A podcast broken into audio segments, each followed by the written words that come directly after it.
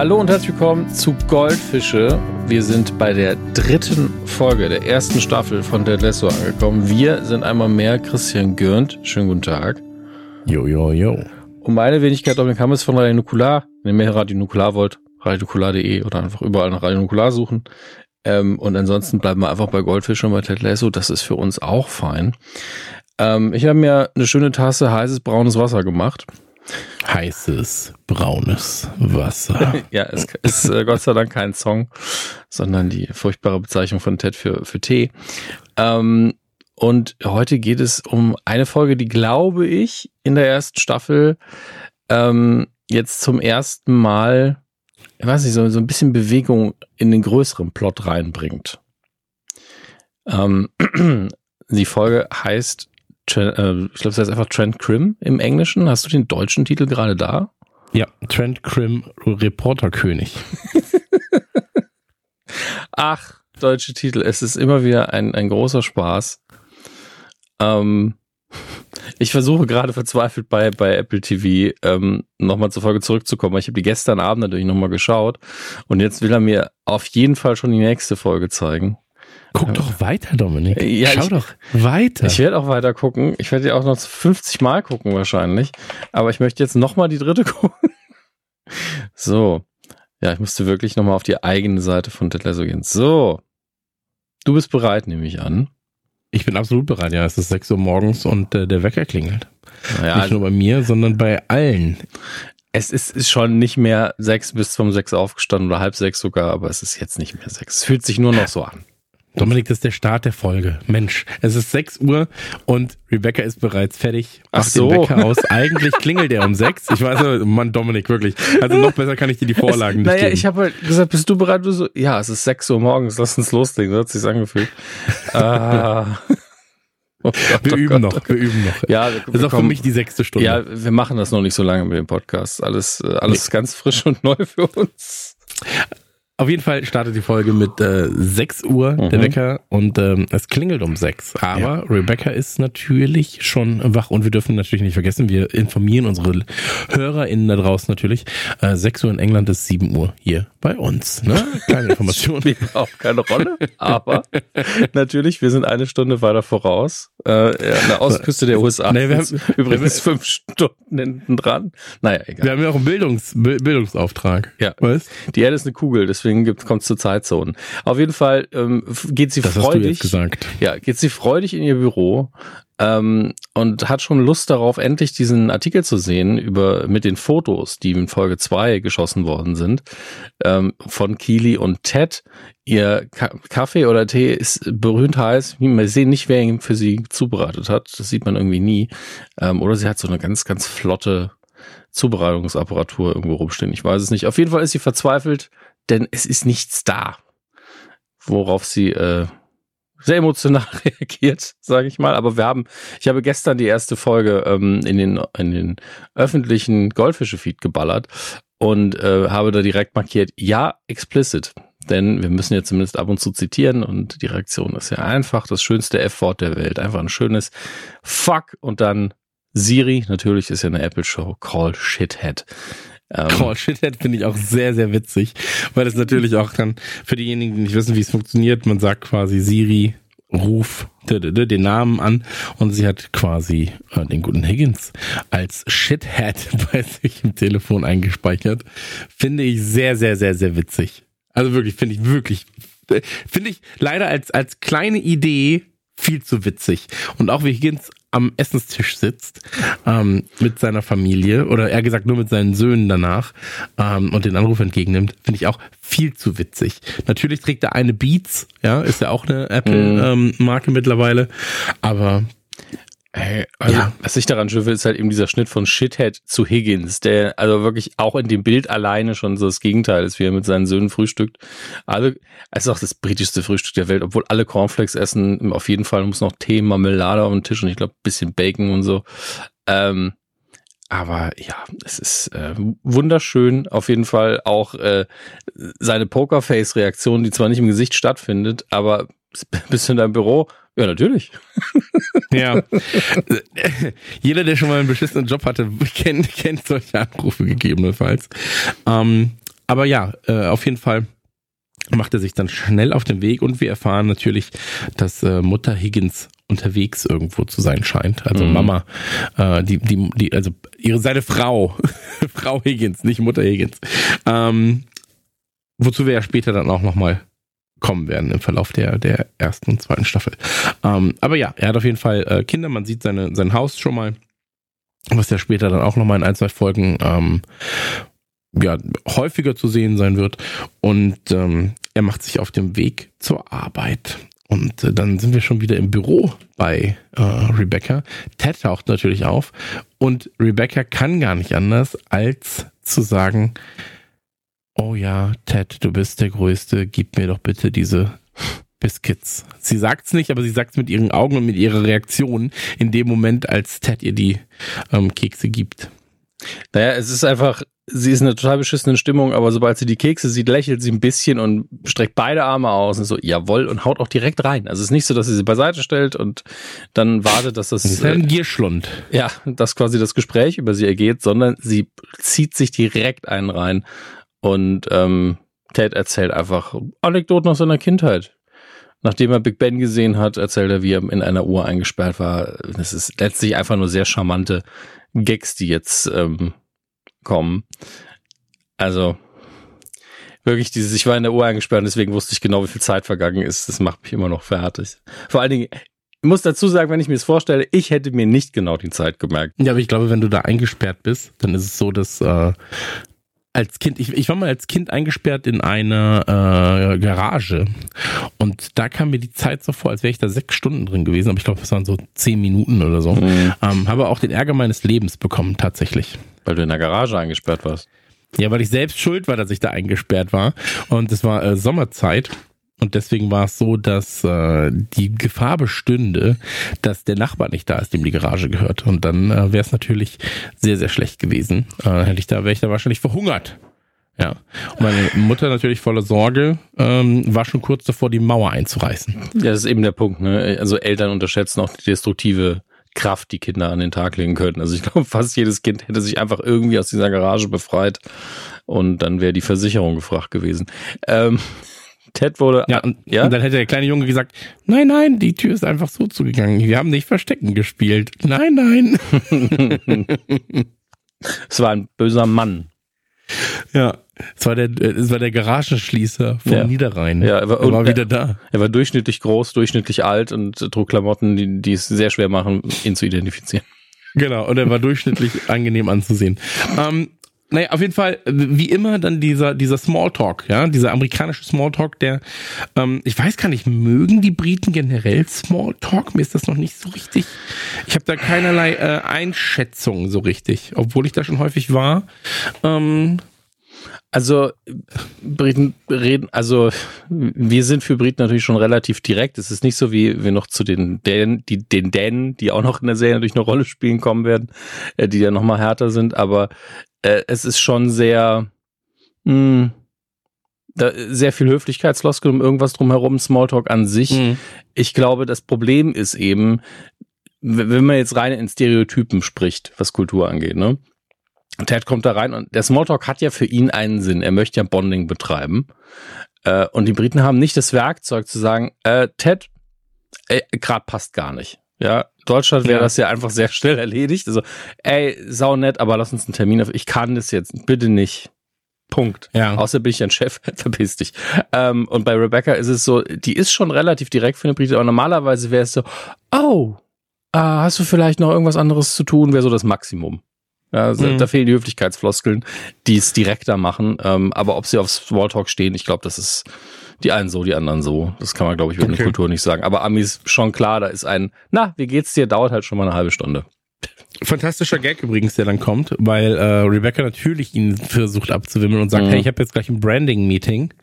Und äh, Ted einfach sagt so, ja, aber die, Tü- die, die Kühe taten mir schon immer leid. Aber naja, wenn man es nicht macht, dann gehen sie halt eben verloren. Es ist wirklich ein grandioser Gag, ähm, dass sie... Naja, ich weiß nicht, ob sie ihn gar nicht versteht, weiß ich nicht.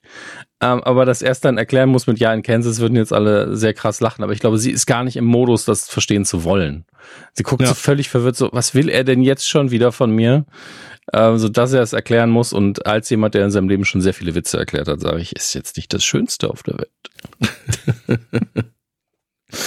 Dann kommt das wundervolle Intro, wo ich wirklich glaube, dass es kein mich berügenderes Intro gibt als dieses. Also ich habe ich hab letztens drüber nachgedacht, weil Intros natürlich viel ausmachen und wir gucken mm. ja gerade auch The Last of Us und so weiter. Das, das ist das, äh, das Gegenteil hiervon. Ja, ja, genau, das ist das Gegenteil davon. Ähm, tut natürlich auch sein Übriges als, als Intro. Mm. Ähm, ey, das Sopranos-Intro ist geil und so weiter, aber das Ding hier, das ist kurz, knackig, es zeigt wirklich alles und du bist direkt drin. So. Ja, und du hast also so eine gewisse Konditionierung. Wenn man die Serie schon mag, ist man, ist egal was vor der, vor dem Vorspann passiert, was das Cold-Opening macht, du bist danach so, ach, ich gucke immer noch Ted Lasso, ist alles gut. Das ist so eine richtige ja, Beruhigung auf einmal. Absolut, das ist wirklich alles gut. Ähm, wir sind dann im, ähm, ja, im, im Chefraum, ähm, im, im Trainerstabsraum und ähm, Ted versucht zu erklären, wie Fußball funktioniert. um. Naja, er, er zeichnet die aktuelle Angriffsstrategie auf, die sie gefahren, bisher gefahren sind. Ähm, natürlich gucke ich immer so ein bisschen, was auf den Whiteboards auch so weiter steht. Da habe ich, glaube ich, also es steht unter anderem das W L A N-Passwort. Das finde ich sehr, sehr schön. Das ist, äh, also irgendwas mit T Lasso, äh, T ohne Punkt, Lasso und dann T U vierzig und dann nochmal was anderes. Das hat bestimmt irgendeine dumme Bedeutung. Oder die, die Autoren waren so, ey, lass uns irgendwas dran schreiben, dass die Nerds sich den Kopf zerbrechen. Das kann natürlich auch sein. Auf jeden Fall, Coach Beard guckt ihm so ein bisschen grummelig zu. Das kann man natürlich auch immer einfach so sagen, den Satz. Ähm, und es geht im Endeffekt nur darum, dass es eine symbolische Geste dafür ist, dass die Taktik gegen Crystal Palace ja nicht funktioniert hat und generell einfach was Neues her muss, weil es einfach nicht funktioniert. Genau, also ähm, dann nochmal zum Fußball. Wenn du gewisse Arten von Spielern hast, also du hast ja mehrere Systeme, ganz, ganz grob gesprochen. Mhm. Ähm, in einigen Vereinen ist es so, dass halt bestimmte Spieler bespielt werden, ja, mhm. also dass sich quasi alles darum dreht, diesen einen Spieler zu bespielen, ähm, so dass er halt seine Magie walten lassen kann und andere Teams spielen halt als, ich sag jetzt mal Team, mhm. ähm, wo alle eher gleichbedeutend sind und du guckst halt, wie kommen wir in den Angriff, ähm, was ist das Umschaltspiel und so weiter, aber es gibt halt im Prinzip erstmal Teams, wo es einen Starspieler gibt oder zwei und dann gibt es halt Teams, ähm, wo das Team quasi ähm, ja, der Star ist, beziehungsweise wo halt alle irgendwie dann doch so ein bisschen gleich äh, hierarchisch mhm. aufgestellt sind. Und ähm, hier wird dann natürlich geguckt, du hast in dem Team nun mal, ich sag jetzt mal, zwei Spieler, die glänzen. Ja, du hast einen ähm, Jamie und du hast einen äh, Roy, ja. so, die ja beide dann doch zum aktuellen Zeitpunkt zumindest, so sieht's aus, besser sind als der Rest. Und ähm, da musst du natürlich auch deine Ideen dann so ein bisschen rumstricken. Ne? Und äh, hier sehen wir dann halt, dass ähm, Nate auftaucht, zuhört und ähm, ja, wir haben ja schon davor in den Folgen erfahren, Nate ist eigentlich einer, der sich mit dem Team besser auskennt als die aktuellen Coaches. Ja. Oder Fußball auch besser versteht als die aktuellen Coaches. Zumindest mehr als, zumindest als, als einer. Ja, zumindest als einer. So. Ähm. Genau, ganz kurz nur erwähnt, hier wird schon was angelegt, das könnt ihr natürlich noch nicht ganz verstehen, weil äh, wir haben halt schon ein paar Folgen gesehen, äh, als Beard sagt, dass er nicht ins Bett gegangen ist, aber das haken wir einfach mal ab als Info im Moment. Was ich sehr gut finde, ist natürlich, wie mit Details hier wieder gearbeitet hat. Es muss ja einen Grund dafür geben, dass Nate da ist äh, und Nate macht einfach, nimmt einfach den Müllsack aus dem Eimer und entsorgt ihn. Er ist halt einfach Zeugwart und äh, unterstes Glied der Kette im Moment. Und als er dann angesprochen wird, da muss ich wirklich Nick Mohammed, der das ja spielt, erstens grandio- grandiose Mimik, dieses, mm-hmm, darüber reden die also, mm-hmm, mm-hmm, mm-hmm. Und dann aber, als er angesprochen wird, die Körpersprache. Das ist physikalische Comedy, die ist so genial, wie er, er, er sieht mhm. aus, er, beim Zocken würde man sagen, er versucht zu teabaggen, aber es ist einfach diese Unsicherheit, rauf, runter, ja, kümmere ich mich jetzt um den Müll, gebe ich eine Antwort, äh, ich weiß nicht, darf ich das überhaupt, äh, hm, ja, und wirklich so, obwohl er sich schon fast wieder aufgerichtet hat, hockt er sich fast nochmal hin, da könnte man Gift draus machen, was einen völlig verwirren würde, das, so viel am Rande, aber äh, das ist wieder mit den Details gearbeitet, wo ich einfach begeistert bin, weil es einfach zeigt, wie unsicher er ist und ähm, er, er nicht versteht, warum seine Also, wow, jetzt ist mein Kopf direkt völlig übertrieben geworden, weil man hat ja in, in Großbritannien ein krasses Klassensystem äh, und äh, deswegen ist er verwirrt, dass er hier aus seiner Klasse so ein bisschen nach oben geschoben werden soll äh, oder dass man überhaupt Aufmerksamkeit gibt. Und auch immer am Abwiegeln mhm. so, nee, nee, mein, das ist gar keine gute Idee und ach Gott. Dass er dann fünfzig Zettel in der Hose hat, finde ich, einfach ist einfach nur ein Gag, glaube ich. Also, es, wo er die, also dass er die aber überhaupt aufgeschrieben hat, sagt schon einiges. Und dass es dabei hat, ne? Also ja. äh, er wartet da quasi auch ein bisschen auf seinen Moment, aber dass er jetzt da ist, das ist natürlich gut. Und ähm, in dem Moment, wo er sagt, hey, ist wahrscheinlich gar nicht gut, ist wahrscheinlich sogar Müll und ist gar nicht das, was ich, was ihr jetzt gerade braucht, ähm, mag ich Ted sehr, weil er sagt einfach so, ey, irgendwie habe ich ein Problem damit, Leute zu verstehen, die nicht an sich glauben. So, ähm, deswegen glaubst du daran, dass das hier funktioniert? Und so, ja, ich glaube daran, dass das funktionieren kann. Und dann so, ja, dann gucken wir uns das Ganze mal an. Und ähm, du siehst hier auch schon diese Vorbildfunktion, die äh, Ted hat und wie er Nate auch versucht einzubinden. Ne? Mhm. Also auch da ähm, aus dem eigentlichen, ähm, jetzt mal aus unserem Leben gesprochen. So, ich habe ja, ich habe ja auch schon Redaktion geleitet und so weiter und so fort. Und ähm, ich kenne diese Situation, wenn sich dann beispielsweise ein Praktikant meldet. Ja, ich war ja auch irgendwann mal in der Situation, als ich Praktikant war in einem etablierten Unternehmen oder etab- etablierten Unternehmen, da muss ich selber lachen, ähm, in, in Unternehmen, wo... Ich weiß doch, als du damals bei Radio Nukular angefangen hast. Ja, Grüße an die Giga-Crew. Ähm, aber ähm, in Unternehmen, wo es auch Leute gab, die schon länger da gearbeitet haben. Und ähm, dann ist man natürlich erstmal ein bisschen vorsichtiger. Und wenn du dann jemanden hast, der dich an die Seite nimmt, und das ist ja auch das, was ich dann versucht habe, als ich selbst in leitenden Positionen war, ähm, dann ist das ein sehr, sehr gutes Gefühl, vor allem wenn du halt wahrgenommen wirst als jemand, der oder dessen Ideen auch zählen, ja, der nicht nur da ist, um Scheiße zu fressen, sondern der auch einfach mal sagt, hey, können wir das nicht auch so machen? Ich habe da eine Idee, mhm. ja, und ähm, das ist so viel wert, ähm, gerade wenn es dann von Führungspositionen kommt, wie in dem Fall Ted, ja, den den äh, Nate ja auch dann irgendwo schätzt. So. Ja, äh, f- vor allen Dingen, es zeigt auch eine gewisse Flexibilität, weil es gibt immer zweihundert Gründe, immer genau das zu machen, was man sowieso schon äh, die ganze Zeit macht.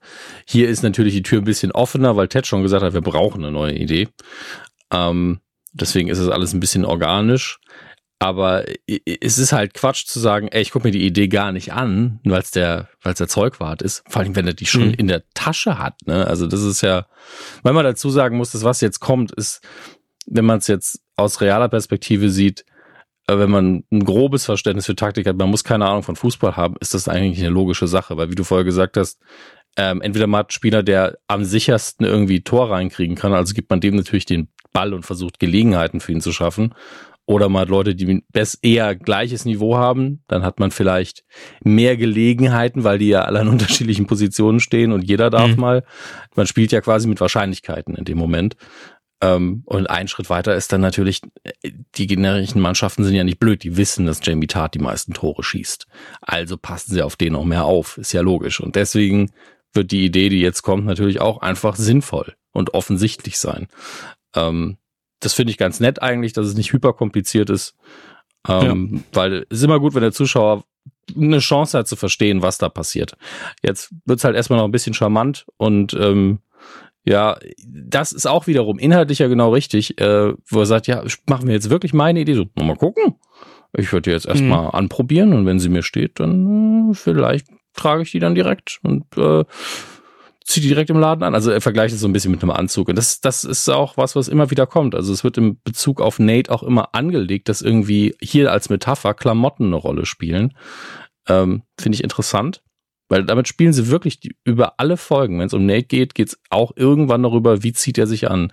Wie wird, präsentiert er sich nach außen? Weil bisher ist er absolut duckmäuserig mhm. und ähm, hat ja quasi kein, er hat auch, es kommt irgendwann der Punkt, wo er sagen will, wie viele von diesen Trainingsanzügen er hat. Ja, also es ist immer wieder Thema, was Nate für Klamotten hat. Achten wir einfach mal drauf. So, wo sind wir denn?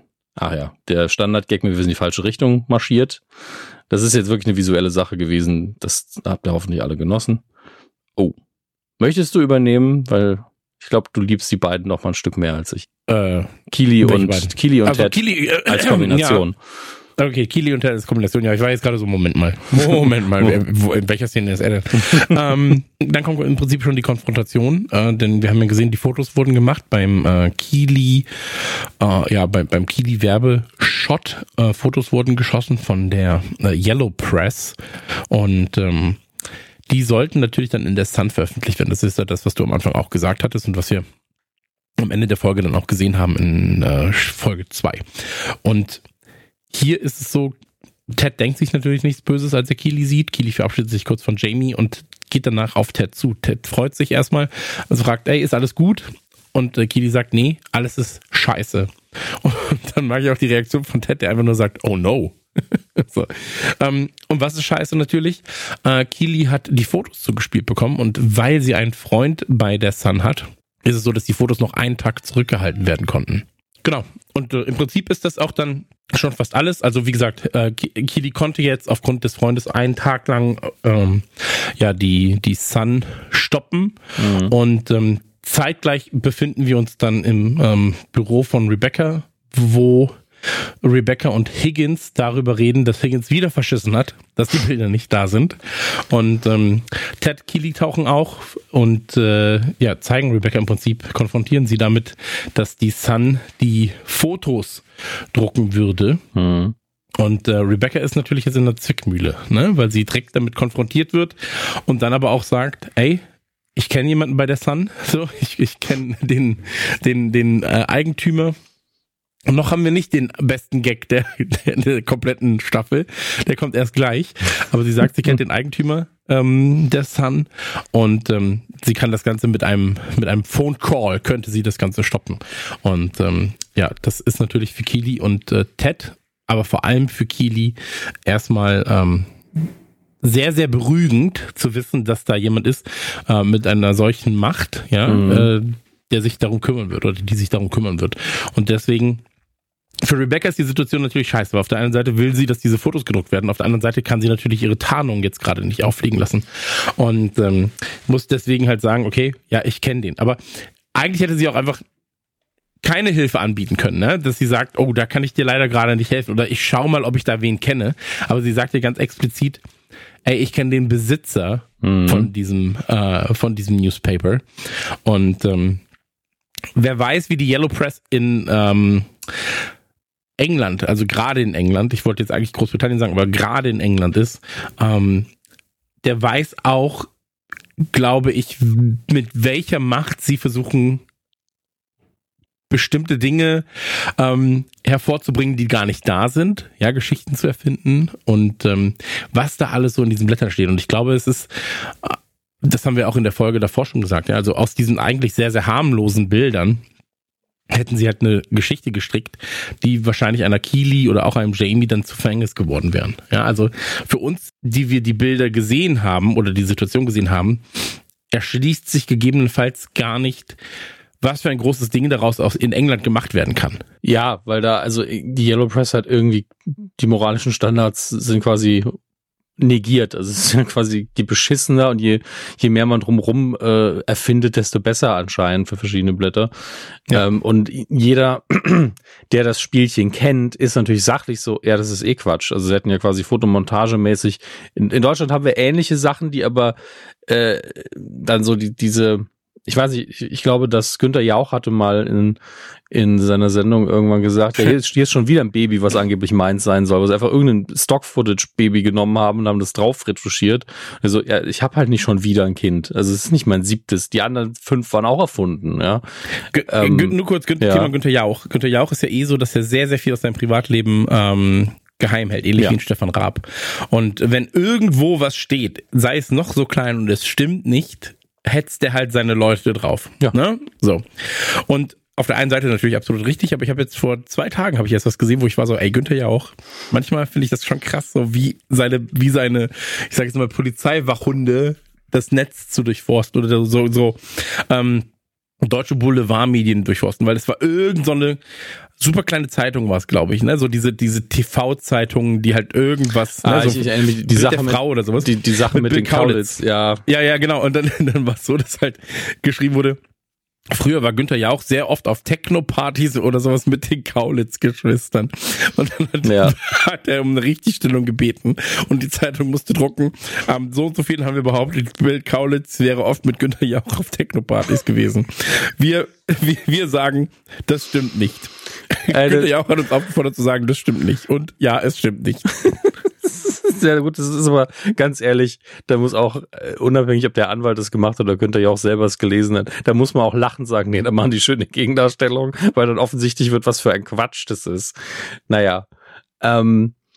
Aber ich mag, ich mag auch, wie diese Gegendarstellungen halt oft funktionieren, ne? Indem sie dann einfach sagen, wir haben am achtundzwanzigsten das und das geschrieben. Mhm. Wir korrigieren, das stimmt nicht. Ja, es ist ja manchmal sind es ja so Detailsachen wie, es sind nicht sieben Millionen, sondern drei Komma vier. Ähm, ja. Aber äh, Stefan Raab hat damals bei der Medienkuh bei uns tatsächlich äh, eine, ein Medienkuh des Jahres bekommen für genau so eine Sache, ähm, wo es eine Gegendarstellung verlangt hat von einem Interview. Und ähm, äh, hieß, war irgendwo ein Foto, wo drauf stand, das ist Stefan Raabs Mettbrötchen. Und er so, ich möchte klarstellen, das ist nicht mein Mettbrötchen. Sehr fantastisch. Ja, also die Gegendarstellung war witziger als alles, was ich in dem Jahr sonst gelesen hatte. Deswegen ähm, auch verdient damals. Äh, kommen wir nochmal zurück zu Ted Lasso und der Szene. Ähm, ein paar Details noch. Ähm, ich, was ich natürlich noch wusste, war, dass Higgins, ja, und das ist ja diese Konsequenz von dem, was wir vorher gesehen haben, er ist ja ganz schnell dann zur Arbeit und hat seine Tasche dann im Flur nochmal weggeworfen, damit äh, ihr, also Rebecca, auf gar keinen Fall auffallen soll, dass er natürlich gerade erst ins Gebäude gelaufen ist. Was, mit, was ich bisher nicht wirklich registriert hatte, war, als Ted und Keeley reinkommen, gibt Ted ihm einfach die Tasche und sagt, das habe ich draußen im Flur gefunden. Das ist einfach okay. so, so nebenbei, man kriegt es gar nicht mit, äh, wodurch Higgins natürlich wieder so nervös ist, so scheiße, aber es, es passiert so am Rande, man bekommt es nicht mit und das mochte ich. Ähm, was du jetzt gesagt hast, warum, oder du hast ja die Frage in den Raum geworfen, warum Rebecca jetzt äh, trotzdem direkt hilft, ne? Und mhm. gegen Ende ist hier so, ey, Higgins, gibt's eine Chance, dass man diese Fotos auf mich zurückführen kann? Also sie hat natürlich auch einfach Angst. Ich glaube, da spielen viele Motive eine Rolle. Einerseits möchte sie natürlich helfen, wenn sie kann, auch ums Gesicht ein bisschen zu wahren. Hm. Ähm, und äh, andererseits macht sie sich natürlich auch ein bisschen verdächtig, weil irgendwas muss man in ihrer Position ja machen können. Ja, hm. äh, dass sie natürlich dann direkt zu hundert Prozent, ah, gar kein Problem, ey, easy peasy. Da, da musste ich mich aber auch schon fragen, als Ted, wäre jetzt nicht die Gegenfrage gerechtfertigt gewesen, es ist doch jeden zweiten Tag ist doch was über sie in der Zeitung, dann machen sie doch auch nichts dagegen.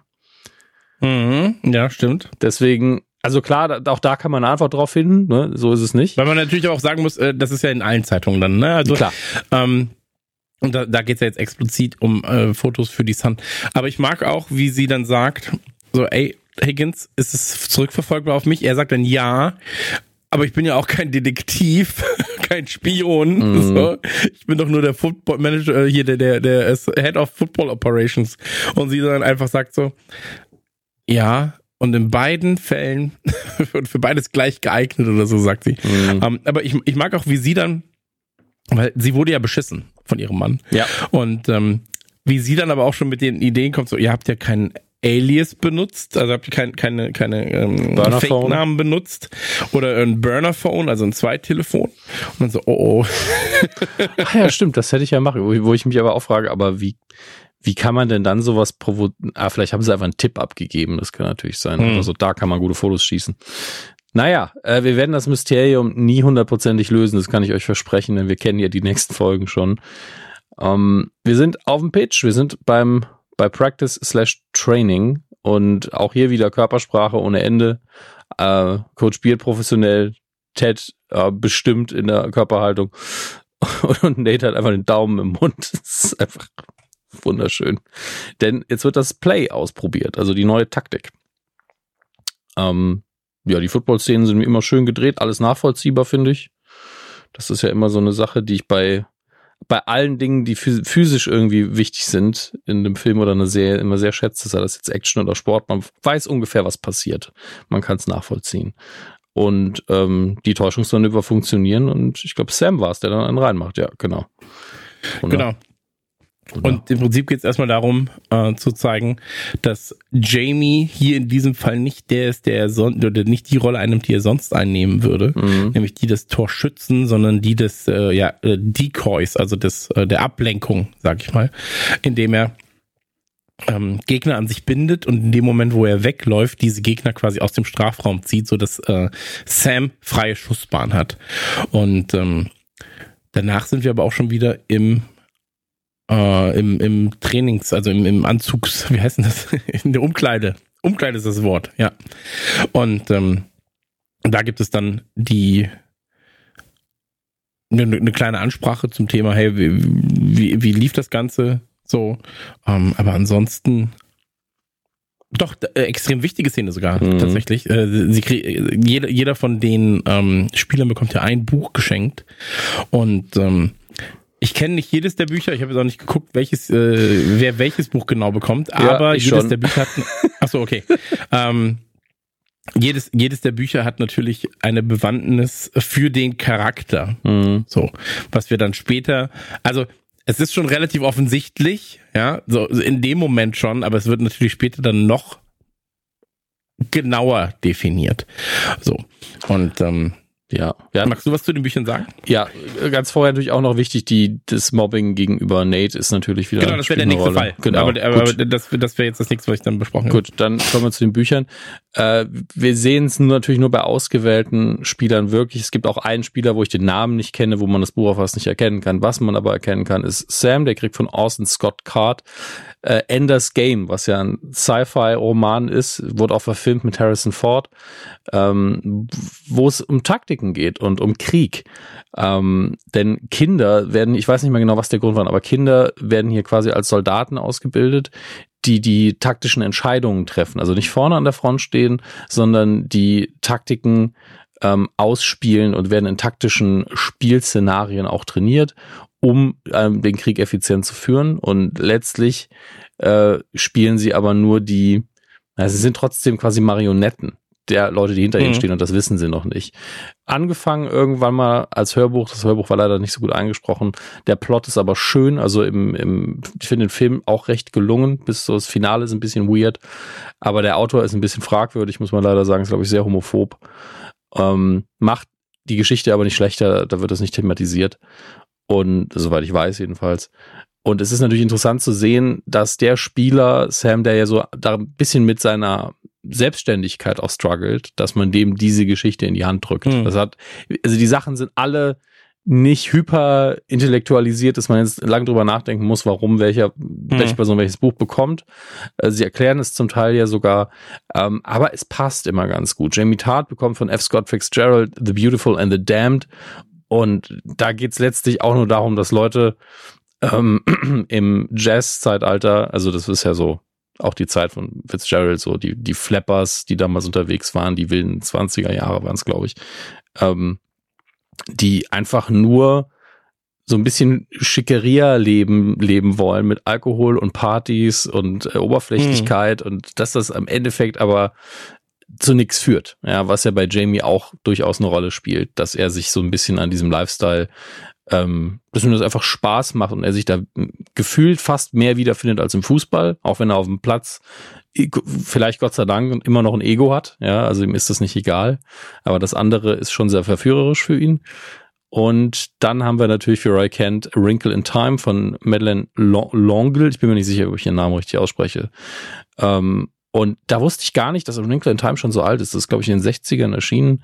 Und dazu sagt die Sendung aber auch, also sagt Ted Lasso auch am meisten.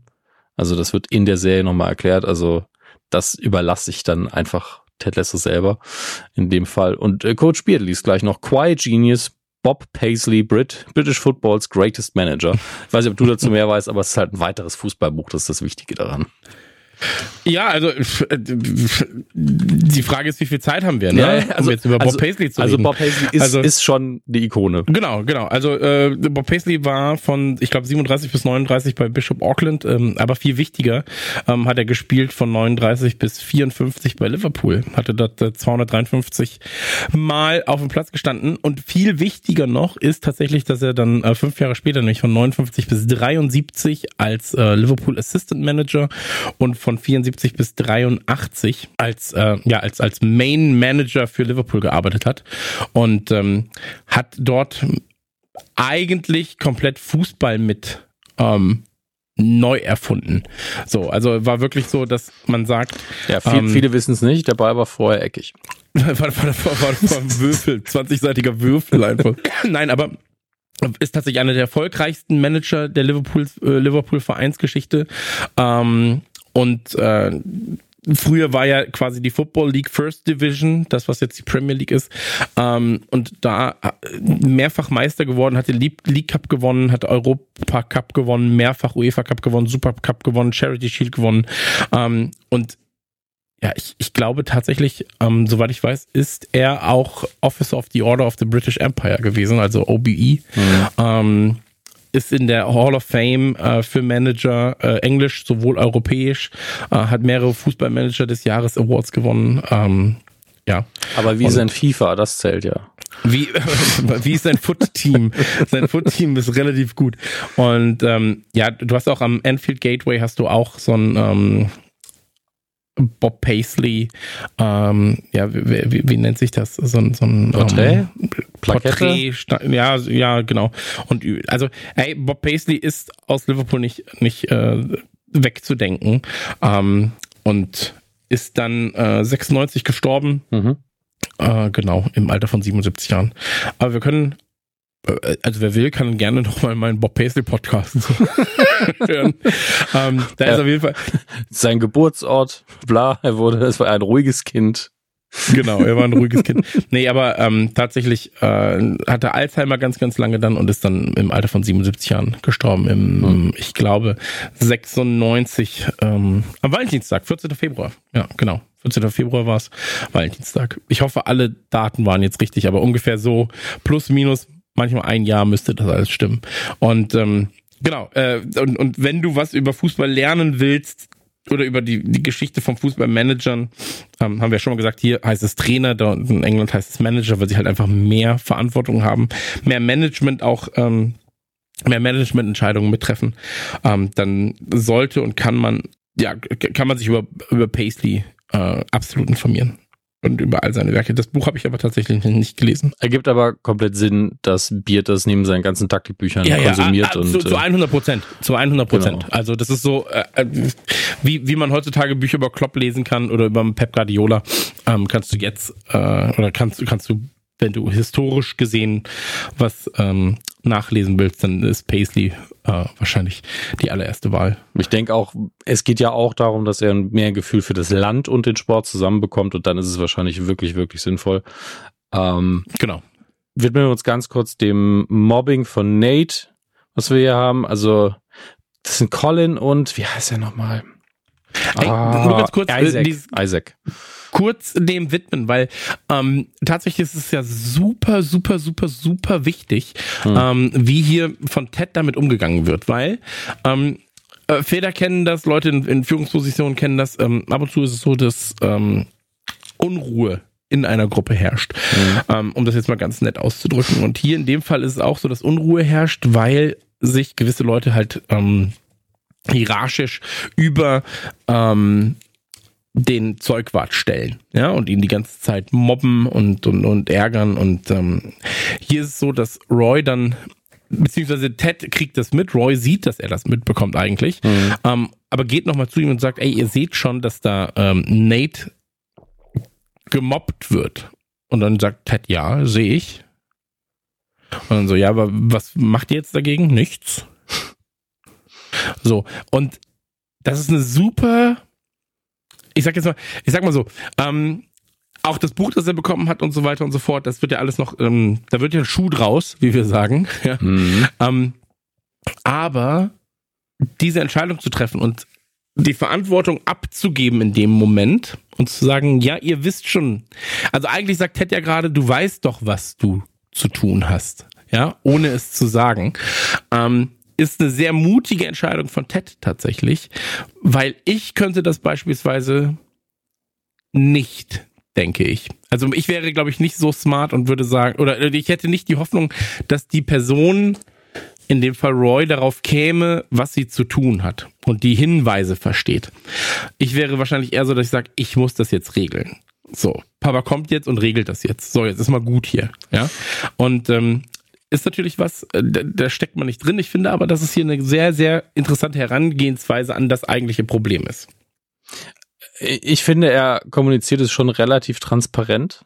Ähm, und es ist ja so, dass er auch weiß, er hat immer noch einen Außenseiterstatus. Er hat nicht nur den Autoritätsstatus, dass er, er also der Unterschied ist ja physisch quasi. Die einen sind im Lockerroom, die beiden sind im Büro. Ja, das heißt, er hat eine andere Rolle, er hat eine Autorität über die. Und hinzu kommt eben noch der Ted Lasso-Faktor, also aus den U S A hat keine Ahnung vom Sport, wenn er jetzt da reinkommt und sagt, mach das, mach das doch anders, dann sind die doppelt angepisst.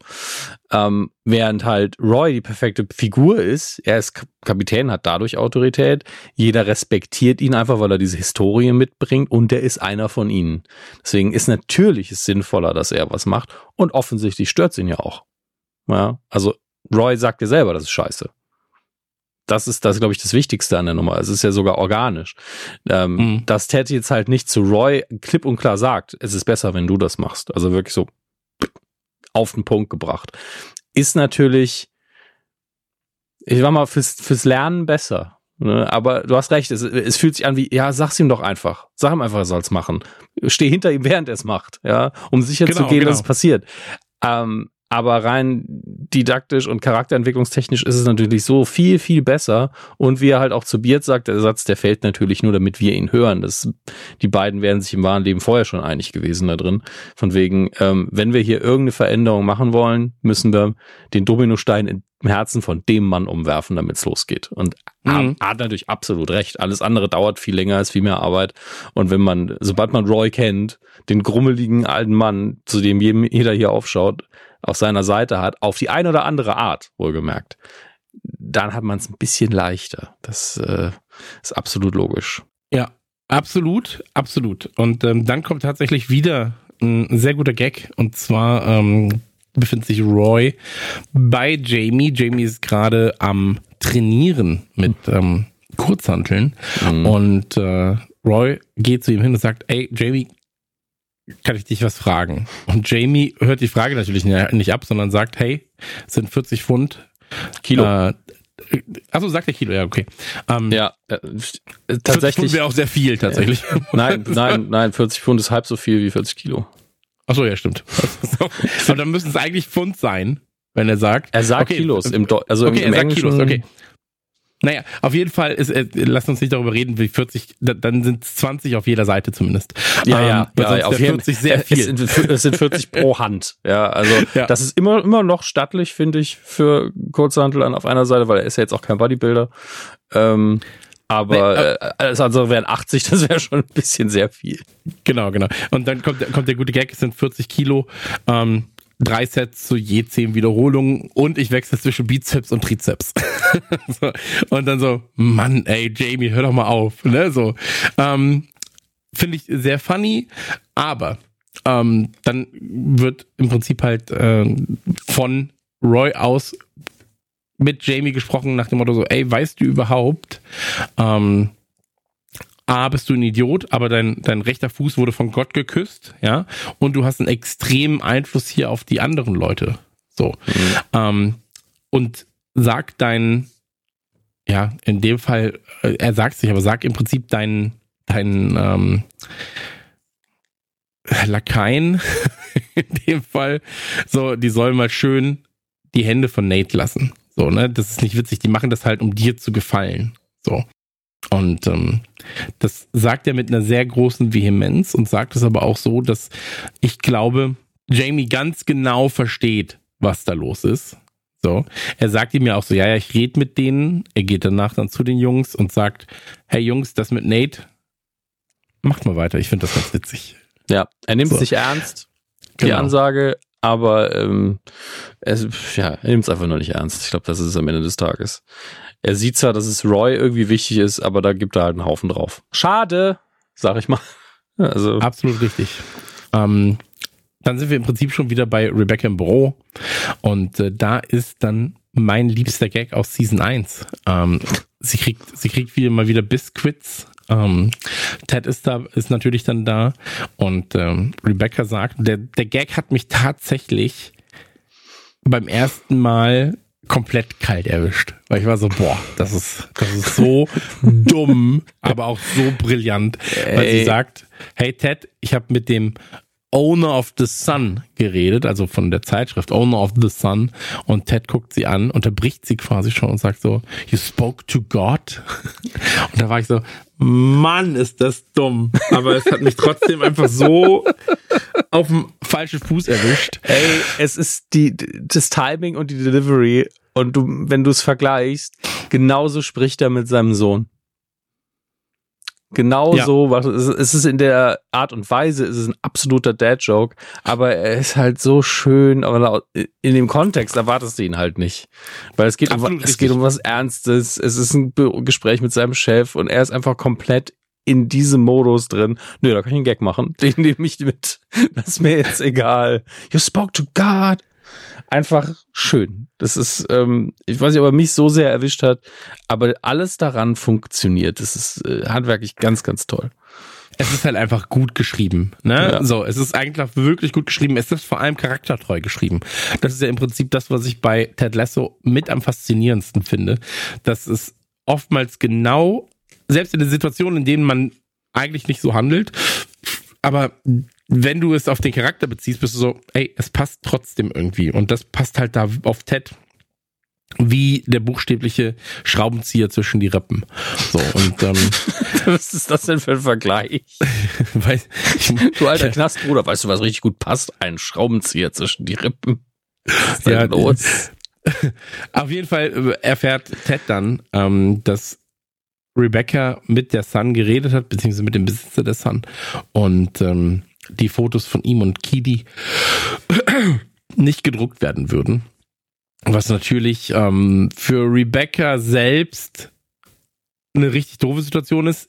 Aber Ted sie sind, äh, sich natürlich sehr, sehr freut und seine Cheerleader-Moves macht. Ähm, und dann auch ruft M V P, M V P. Ähm, Finde ich auch sehr funny. Ähm, und da ist das erste Mal, habe ich das Gefühl, dass ähm, Rebecca, auch wenn sie sagt, ey, alles gut, alles gut, sich trotzdem so halbwegs noch freut darüber, dass sie was, dass sie Positives ausgerichtet hat. Also ich habe das Gefühl, man sieht ihr so ein bisschen an, ey, irgendwie, wenn Leute positiv von mir überzeugt sind und danach dann nett zu mir sind, dann kriege ich selbst auch ein gutes Gefühl. Es dauert nicht lange, ja, mhm. bis sie dann auch quasi wieder in diesen Business-Part verfällt, aber dieses, ah, Ted, beruhig dich, so, ähm, das ist schon mit einem Grinsen gesagt. Ja. Und das finde ich ganz schön. Und man merkt, finde ich auch, sie, sie passt ja ihre Taktik an. Man hat ja, sie hatte vorher ganz kurz mhm. einen Austausch mit Higgins, ähm, wo äh, er ja auch sagt, und also sie beide sagen, dass der Support für den Verein ja richtig stark ist in der, Geme- in der Gemeinde. Und dass auch, wenn es mal nicht gut läuft, die Leute stehen dahinter. Und äh, was sie auch so ein bisschen nervt. Aber jetzt benutzt sie das ja quasi, um ihren eigentlichen aktuellen Plan zu verfolgen, nämlich den Verein kaputt zu machen, indem sie Trent Crimm zu einem seriöseren Interview und einem Bericht äh, über den Verein und Ted Lassos Arbeit daran ähm, nicht engagiert hat, aber das angestoßen hat, dass das passieren soll. Mhm. Informiert auch Ted darüber. Es ist aber nicht nur ein Unterschied, weil sie hofft ja, dass durch das Porträt von äh, Trent Crimm ähm, die Supporter dann sagen, ja, ist alles scheiße, was macht der Ami hier, et cetera.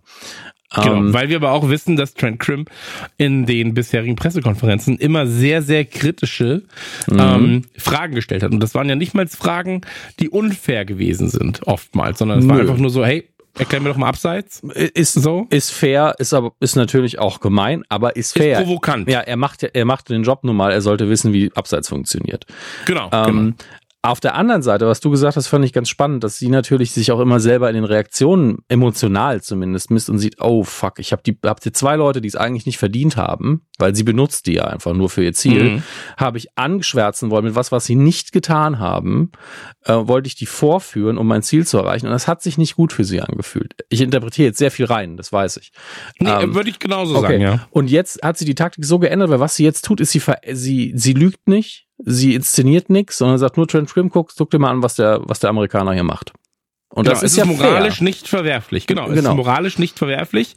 Ähm, gibt ja ganz, ganz viele diese Moralfragen, ne? So äh, klassisches, klassisches Beispiel ist diese Trolley-Frage auf äh, ja, über, so, überkonstruierter Quatsch auch am Ende des Tages, genau. Aber äh, hier geht's ja nur, also sie, ihre Motivation ist ja zwei, also es gibt zwei Motivationen hier. Das eine ist weiterhin Verein kaputt machen, das andere ist, ich möchte mich dabei aber nicht fühlen wie ein schlechter Mensch. Was ja... Genau, das ist eine Moralfrage so. Und, und, und äh, sie, sie, sie ist quasi passiv, ähm, sie, sie drückt keinen eigenen Knopf, sagen wir so, sondern sie lässt einfach nur die Situation passieren, weil sie glaubt, Ted ist Trent nicht gewachsen, beziehungsweise Ted wird schon irgendwas machen, wo Trent dann sagt, ey, bist du komplett bescheuert. Ähm, ohne ihr Zutun, ja, so, und das ist halt, das ist halt wichtig, weil ähm, wir in dem Fall natürlich auch aus der aktiven Position, ja, ich, ich sage aktiv jemand, ich petze und, und ähm, mache Fotos von einer Situation, die gar nicht so schlimm ist, verkaufe mhm. sie aber viel als viel schlimmer, ähm, da bist du ja aktiv quasi daran beteiligt, einen Ruf zu ruinieren, und hier ist es eher so, ich habe was Gutes getan, weil ich habe die Fotos, die ich in Auftrag gegeben habe, geblockt. Mhm. Und ich habe was Gutes getan, weil ich jetzt passiv dabei zugucken kann, wie Trent voraussichtlich äh, Ted auseinandernehmen wird. Und ähm, gesagt, getan, Ted sagt, ey, we- weißt du, wie wir das in den U S A machen mit, ähm, mit, mit harten Cookies? Ja. Und dann so, wie denn? Ja, wir dippen sie in Milch. Und dann so, okay. Das, das ist jetzt die Lösung. Ähm, und dann befinden wir uns eigentlich schon am nächsten Tag, beziehungsweise am Abend, glaube ich. Ähm, ja, so am gleichen Tag. Unter. Ja. Und Trent, ja. Trent Crimm, also es ist ja wirklich die offensichtlichste visuelle Repräsentation, die man nehmen konnte. Trent Crimm kommt von links ins Bild und stellt sich zu unseren Trainern am Pitch. Ähm, und jedes Mal, wenn ich Trent Crimm sehe, und hier halt ganz besonders, weil man ihn äh, im Ganzkörper-Ding sieht, ist einfach so, ich, ich bin ja jemand, ich sag mal so, Mode ist mir sehr oft recht egal. Ja, und das ist in den Jahren natürlich alles ein bisschen milder geworden. Aber ich habe einen großen Respekt dafür, wenn Kostümdesigner ihren Job richtig gut machen. Und Trent Crimm ist für mich fast schon eine Mode-Ikone. Weil der im, der hat so kleine, es sind so kleine Details, man kann sagen, ja, doch einfach nur ein, ein Sakko an und irgendwie eine Krawatte, ist so alles normal, aber das Gesamtbild passt so geil. Der hat einfach total schickes Hemd an, dann aber ein Sakko, was so ein bisschen hipstrig ist, äh, dann hat er Converse-Schuhe, die so ein bisschen signalisieren, dass er halt äh, doch ähm, doch noch lässig dabei sein kann. Ja, das auch, und das ist auch immer, dass er halt Sportjournalist ist vielleicht, weiß es nicht. Dann diese krasse Haarmähne, sogar die Brille finde ich cool. Also aber, aber die Converse sind auch noch sauber, muss man dazu ja, sagen. Natürlich. Also er steht nicht selbst auf dem Platz, aber er ist sporty unterwegs. Genau das. Und ähm, das stimmt irgendwie alles. Also es ist einfach ein Look, der, den sie immer wieder hinkriegen, der einfach cool ist. Er hat auch, hat auch nicht diese, diesen Quatsch mit irgendwelchen viel zu engen Hosen, sondern einfach ein vernünftiges Paar Hosen an. Also ich finde, hier stimmt einfach alles. Und es sticht natürlich immer raus, wenn alle anderen, die sonst im Bild sind, halt einfach Vereinstrainingsanzüge tragen. Da gibt's ja gar keine Diskussion. Da sind die Details ja schon, welche Sonnenbrille und welches Cappy haben sie auf. Also ähm, ja, und natürlich bei Ted die, die Nikes, die immer irgendwie krass sind, klar. Aber einfach nur das gesagt, ich finde, Trent Crimm ist einfach eine Figur, die sie richtig gut gezeichnet haben, was sein Auftreten immer angeht. Und hier wirkt's auch ein bisschen so wie, ah, der Der Antagonist hat gerade das Spielfeld betreten und hat irgendwie keinen Bock auf die Scheiße. Also zumindest auf die Taktiken. Er hat schon so ein bisschen Vorurteil und lässt das auch raushängen. Hm. Ja, ey, absolut, absolut. Ähm, aber ich glaube halt hier in dem Fall auch wichtig, dass Nate noch nicht in diesem Dreiergespann dabei steht, sondern mhm. erstmal weiter weg, ähm, so dass sich Trent und Ted erstmal kurz unterhalten. Die Situation ja relativ normal zu sein scheint. Ähm, Dann wird halt trainiert und so weiter und so fort. Und ähm, wir spielen tauch- immer noch die die Taktik von genau, äh, von Nate genau. und äh, Ted äh, unterstreicht es noch da, indem er zu äh, zu Jamie sagt, nee, du musst es besser verkaufen, ne? Du musst wirklich den Leuten zeigen, dass du willst, du willst den Ball haben. Und auch das ergibt natürlich komplett Sinn. Finde ich sehr sehr witzig auch, wie er sagt, hey, hier bin ich, hier bin ich, hallo hallo hallo, hier bin ich, ich will den Ball, ich will den Ball, ich will den Ball. Und dann so, ich will, dass du bei den E S P N Awards einen Oscar gewinnst, finde ich auch sehr sehr gut. ähm, Das deutsche Vorurteil wäre so, naja, ist ja Fußballer, das können sie ja. Aber da geht's ja eher um Fouls. Ähm, und hier weiß ich gar nicht genau, wie das im, äh, im, im, im Deutschen ist, aber im englischen Original mag ich das sehr, sehr gerne, ähm, was dann passiert, weil, äh, weil, weil ähm, Jamie dann sagt, hey, ich finde, das ist kompletter Unfug, wenn ich mhm. hier Decoy spielen muss, dann kommt Roy dazu Und dann, ähm, nee, äh, erst meint Jamie so, ey, ist das ein Witz? So, mhm. ich sehe hier keinen, der es witzig findet. Und dann kommt ähm, Roy und sagt, ja, hey, doch. Agree to disagree. So, das, das, das ist das Witzigste, was ich seit langem gesehen habe. Und dann kommt er ja mit diesem so, das ist sogar witziger als die Szene in Step Brothers, wo er dann halt diese, diese ähm, Szene erklärt, wo das Bett kaputt geht. Und ähm, wo er dann auch sagt, so, ey, ich dachte, das wäre bisher das Witzigste, was ich je gesehen habe, aber das hier schlägt ihm fast den Boden aus. Und das finde ich schon sehr, sehr, sehr, sehr, sehr, sehr, sehr, sehr, sehr, sehr gut. Vor allem, wie er das auch erklärt. So. Und ähm, wie er dann auch erklärt, so, ja, und ich muss nochmal überlegen, die Reihenfolge der witzigsten Dinge, die ich je gesehen habe. Und dann kommt Ted und sagt so, naja, so ist es halt, wenn sich Sport und Kunst kombinieren. Ja, der, der ganze Dialog ist halt Comedy pur und ich finde es faszinierend, weil es ist so ein Gegengewicht zu dem, was noch in der Folge passiert, weil Roy ja hier wirklich mit seinen Worten, seine Worte sehr eloquent benutzt, um Jamie zu sagen, du Dödel. Ja, mehr, mehr sagt er ja eigentlich nicht, ja. aber auf eine schöne Art und Weise. Und später gibt es nochmal eine Konfrontation, wo man merkt, also das also bei mir ist es dieses, er hat eigentlich keinen Bock auf physische Auseinandersetzungen, aber er hat die halt in seinem Leben schon gehabt. Wenn es sein muss, kann er das machen. Aber das hier liegt ihm eigentlich total. Hm. Ähm, er ist halt nicht so aufgewachsen, glaube ich, dass das ähm, gewertschätzt worden ist, weil er einfach in einem physischen Sport aufgewachsen ist zu einer Zeit, wo, glaube ich, im Zweifelsfall vielleicht auch mal eine Faust irgendwo gelandet ist. ist ich rede hm. jetzt in Klischees natürlich, ne? Das ist schon klar. Ähm, aber ich finde, die Figur ist so angelegt, dass er eigentlich verbal richtig stark ist, aber das wird nie wirklich gewertschätzt. Und ähm, in der Folge sieht man dann auch, dass er eigentlich auf den anderen Mist nicht so Bock hat und deswegen doppelt sauer ist. Es ist dieses... Ähm, jetzt muss ich das wirklich machen, das geht mir richtig auf die Eier und es ist auch noch was Wütendes, deswegen steigert sich das dann so hoch und ähm, das finde ich ganz nett, das ist eigentlich schön geschrieben mal wieder. So. Wir befinden uns danach wieder im, nee Quatsch, andersrum, danach kommt ja nochmal die äh, Szene, ist es da schon, wo, wo Trent äh, erklärt, dass äh, Nate die Taktik gewählt hat? Ja, ja, also ja, es ne? ist, er, er fragt, genau, ja, wer, ja, genau. wer kam denn auf die Idee? Und dann zeigen sie eben auf, auf Nate, Nate the Great.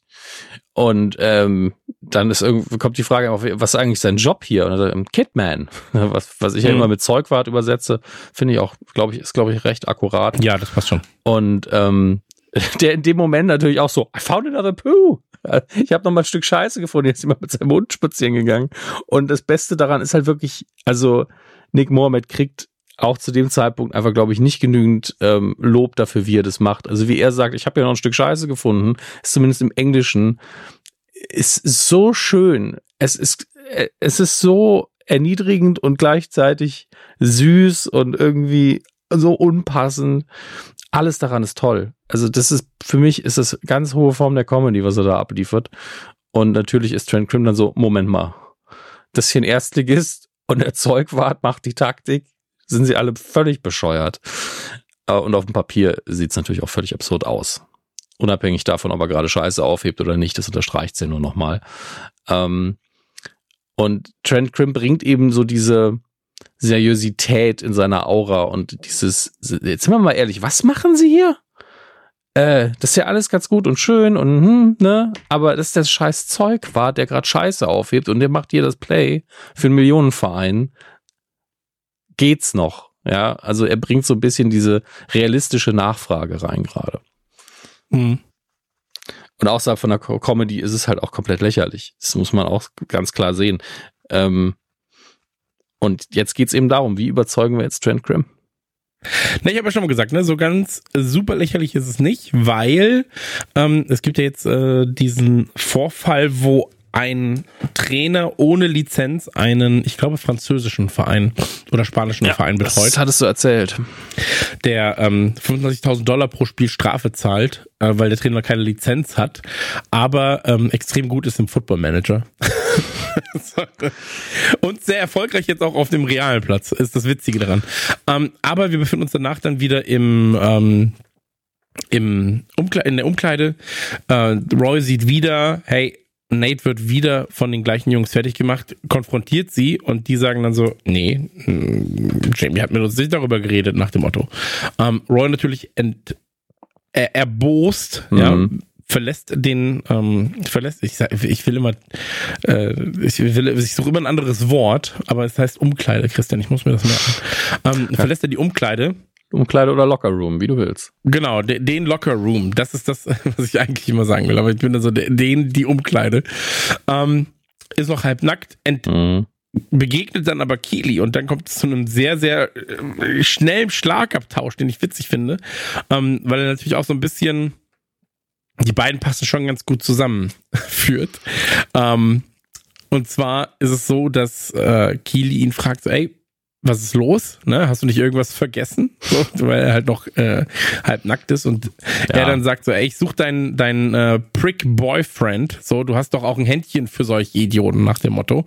Und sie dann einfach sagt so, naja, hat deine Ex nicht deine Rolex verkauft für Drogengeld? So. Aber seine Retoure ist auch, also einerseits absolutes Privileg und andererseits okay, also es hat ihn nicht wirklich getroffen oder er hat die Antwort schon parat, so, ey, ich brauche doch keine Uhr und ein Handy, also pff. Genau. Lieb also, ich.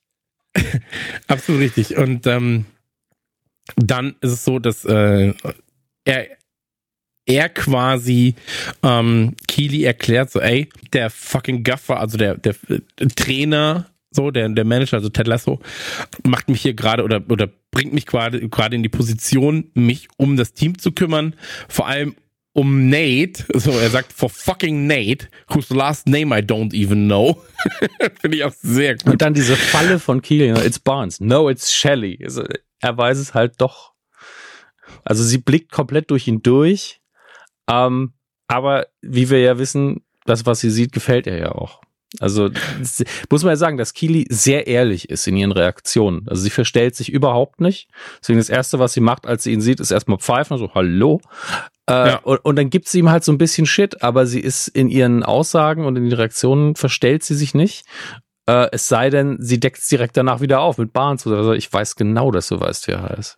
Und ich ja, weiß auch, absolut. Wie er heißt. Und dann kommt es äh, zu wahrscheinlich der besten, also wirklich der besten Imitation eines anderen Menschen, die ich je gesehen habe. Denn Roy versucht, Ted Lasso nachzumachen.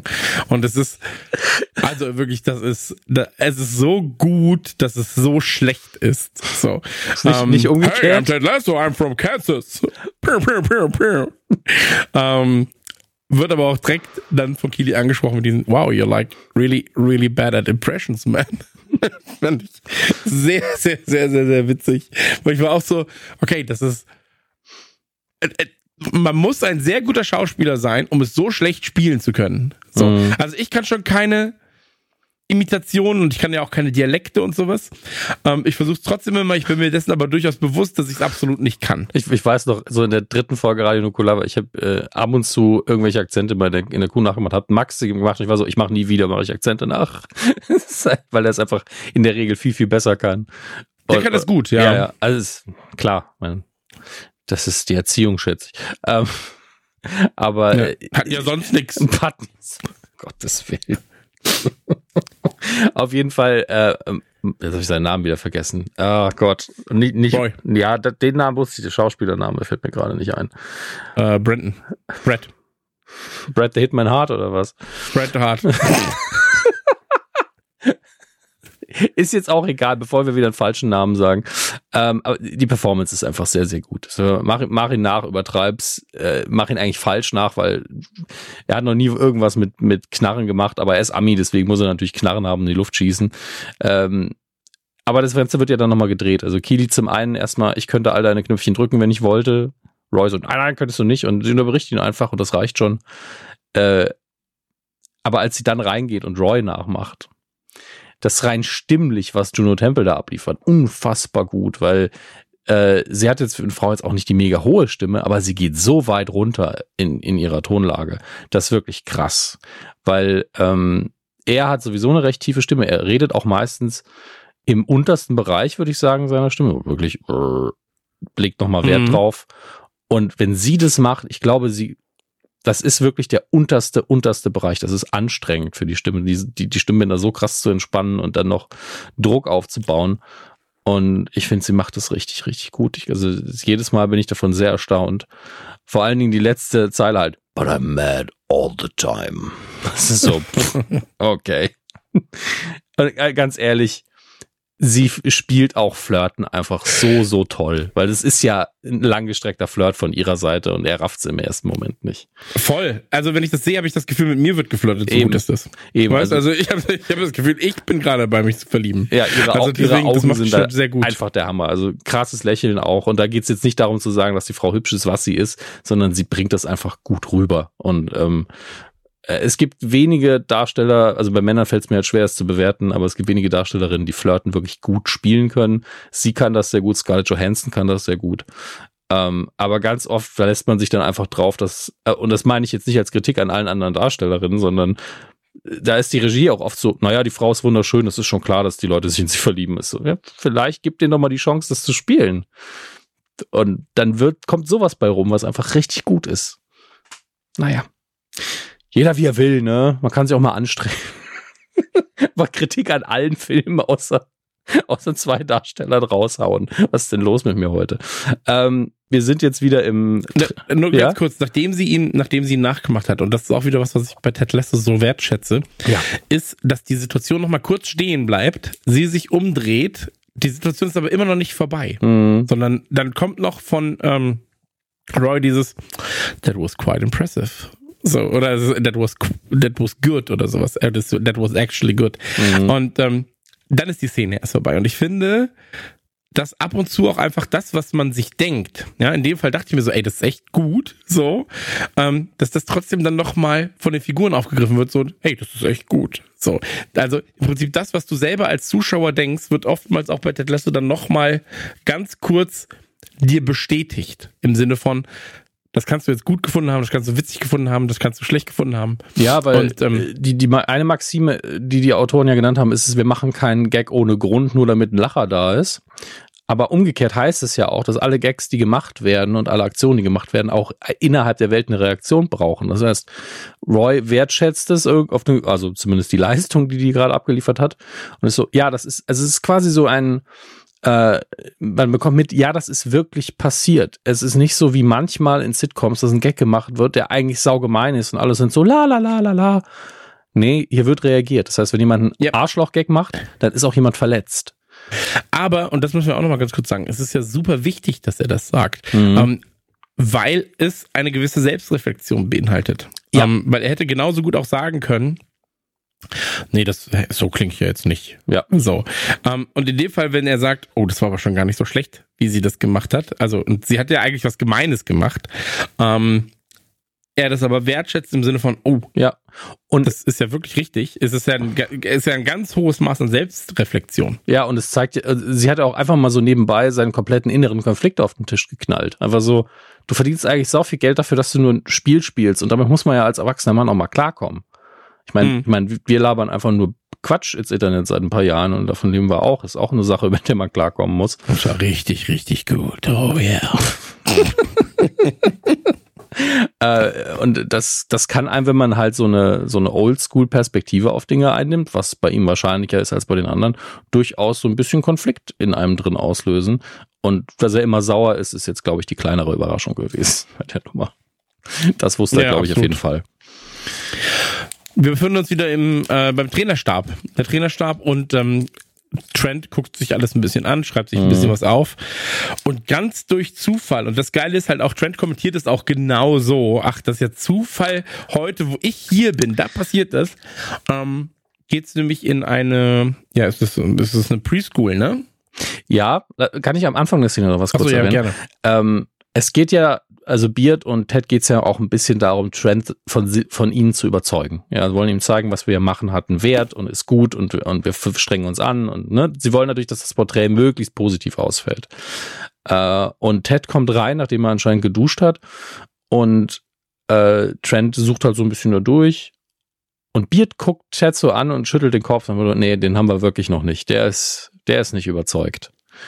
So hm. gar nicht. Und, und das ist so ein ganz kleiner Moment, wo Ted dann halt weiß, okay, wir müssen uns noch ein bisschen anstrengen. Und äh, ist dann auch ganz offen thematisiert. Ich sehe schon, dass du dich hier wieder umguckst und, und nachschaust, ob es irgendwie Dreck gibt, ja. den du finden kannst. Und dann, ja klar, es wirkt wie ein heftigst konstruierter Zufall, dass man jetzt bei einer ähm, ja, Grundschule geht, um äh, ein bisschen Outreach zu machen in der Community, paar Anglizismen mal nebenbei, das kommt immer gut an. Äh, um quasi mit, äh, ja, mit der Stadt vor Ort einfach ein bisschen in Austausch zu treten, weil sie halt wissen, dass der Verein eine große Rolle spielt. Und natürlich ist Trent direkt zynisch und ja, ja, logisch, ausgerechnet heute machen wir das.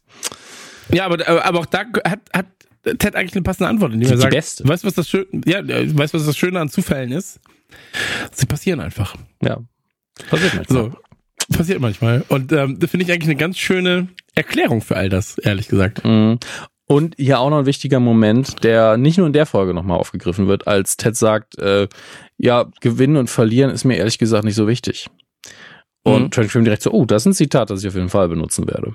Oder sehr wahrscheinlich nutzen werde. Und das ist halt das Starke, dass das später und, dann, und dann gehen wir von, das ist lustig, nachdem Trent das gesagt hat, das fällt mir jetzt erst auf, schneiden sie von einer, einer ja, so einer amerikanischen Einstellung von ihm, also dass man nur ihn sieht, um auf eine Halbtotale, wo Coach Beard auch noch an der Seite ist, der dann direkt so, äh, von dem Satz an sich nicht so begeistert und natürlich noch weniger begeistert davon, dass äh, Trent den notiert. Aber er, er reagiert dann nicht wirklich drauf, weil er Ted kennt, ist meine Mutmaßung.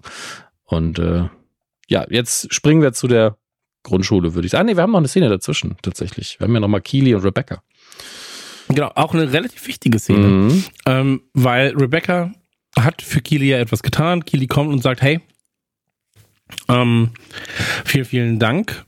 Und du siehst aber auch, wie sie aus zwei unterschiedlichen Lagern kommen, weil Keeley ist halt direkt so, sie flätzt sich quasi auf die Couch, mhm. anstatt sich vernünftig hinzusetzen. Ähm, ja, ein bisschen werten, Christian. Ja, schon so ein bisschen, schon so ein bisschen. Und ähm, dann ist es so, dass äh, Keeley Rebecca halt anspricht, so, ey, weißt du, we- weißt du noch, dass du geschieden wurdest? So. Und Rebecca dann so sagt so, ja, äh, da, da klingelt was, ne, so nach dem Motto. Und ähm, Rebecca, also Keeley, die jetzt auch Probleme mit der Presse hatte, ähm, dann sagt so, ey, ich verstehe nicht, warum die Presse sich immer auf dich eingeschossen hat und nicht auf ihn, ähm, weil er ist ja der, der dich betrogen hat. So. Mhm. Und das pisst sie quasi an. Ja, und äh, Rebecca sagt, im Endeffekt antwortet Rebecca mit, ja, das ist halt Sexismus, dass die Presse sich immer nur ähm, die Männer also quasi positiv oder neutral hinstellt und die Frauen schlecht behandelt und äh, nimmt dann noch schön ein konkretes Beispiel, ein oben ohne Foto äh, auf einer Yacht bei Mallorca, eine Woche nach der Scheidung. Und Keeley ist natürlich direkt sehr interessiert. Ja, sie sagt dann so, ey, das ist ein sehr spezifisches Szenario. So, weil sie ja, weil Rebecca ja sagt so, ey, niemand würde ähm, Unmengen Geld dafür ausgeben, für ein oben ohne Foto von einem Mann auf einer Yacht nach Mallorca. Und dann sagt Keeley halt so, hey, es ist ein sehr spezifisches Szenario. Das heißt doch, es gibt so ein Foto von dir. Und ähm, das fand ich auch sehr funny, weil sie ist halt so, das will ich sehen. Mhm. Das will ich sehen. Und äh, Rebecca sagt so, nein, nein, nein, no, das no, geht nicht, das es, geht nicht. Es ist schon sehr schnell willentlich, weil sie, weil Keeley auch sagt, naja, also du hättest das ja nicht erwähnt, wenn du nicht willst, dass du es irgendjemandem zeigen kannst. Ähm, ja, das stimmt. Und das ist auch sehr schön auf dem Laptop gefunden, muss man das sagen. Das finde ich so witzig daran, ne? Das ist wirklich so, ja, dass man, das muss auf, das muss ein sehr gutes Bild eigentlich sein, wo sie sich selber drüber freut. Mhm. Aber manchmal hast du das ja, ne? Wenn man sich so denkt, man, ey, ich habe gar keinen Bock auf Fotos, aber da ist doch eins dabei, wo man sagt, ach, das ist gar nicht so schlecht. Und ähm, das, das Gute ist, dass Keeley dann auch sagt, ey, ich fühle mich wie so ein Teenager, ich kann nicht weggucken. So, ich kann nicht weggucken. Aber sie sagt auch so, ich kann, ich kann nicht, ähm, ich, ich kann, ich kann sie nicht aus den Augen verlieren, ne? Mm, als sie rausgeht, sagt sie auch irgendwann so, you really blew my brains out with those beautiful breasts of yours. Ich so, okay. Das ist, ich liebe halt diese Direktheit, aber auch wichtig, wie es angefangen hat. Ich glaube, ich gehe nochmal zurück, aber ich glaube, das ist die Szene, wo sie am Anfang sagt, ich habe beschlossen, dass ich keine Angst mehr vor dir habe. Ähm, das sagt sie zumindest irgendwann und jetzt muss ich natürlich gucken, ob das wirklich hier war. Das ist das Problem, wenn man die Folgen zu oft gesehen hat. Das schwimmt alles so ein bisschen ineinander. Aber das ist natürlich für den Charakter ein wichtiger Moment. Ja, komm, Apple T V. Genau. Mach mal ein bisschen flotter. Weil, das haben wir in den Folgen davor herausgefunden, ähm, Keeley hat unfassbaren Respekt, wenn nicht schon Angst vor Rebecca, weil sie eben in so einer Machtposition ist, weil sie aber auch so ein, weil sie diese Ausstrahlung hat. Diese, ey, mhm. wenn du, wenn du willst, oder wenn ich will, mache ich dich fertig, Ausstrahlung. Und ähm, Das ist was, was einige Leute einschüchtert, und es schüchtert scheinbar auch Keeley ein, die aber selbst diese Ausstrahlung mhm. auch zu gewissen Teilen hat. Ne? Also da muss man sagen, das ist dann so ein bisschen so ein Kampf der Kampf, Kampf der Boss-Girls. So, ähm, aber den hat äh, Keeley für sich selbst entschieden, dass sie den verlieren würde. Ja. Und es ist die Szene. Sie sagt, ich äh, habe keine Angst mehr. Und das ist auch der Moment, in dem sie die Füße auf die Couch, die nackigen Füße auf die Couch ballert, ist der Moment, in dem sie sagt, ich habe mich beschlossen, dass ich keine Angst mehr vor dir habe. Das, das kann auch kein Zufall sein für mich. Es ist einfach schön gemacht.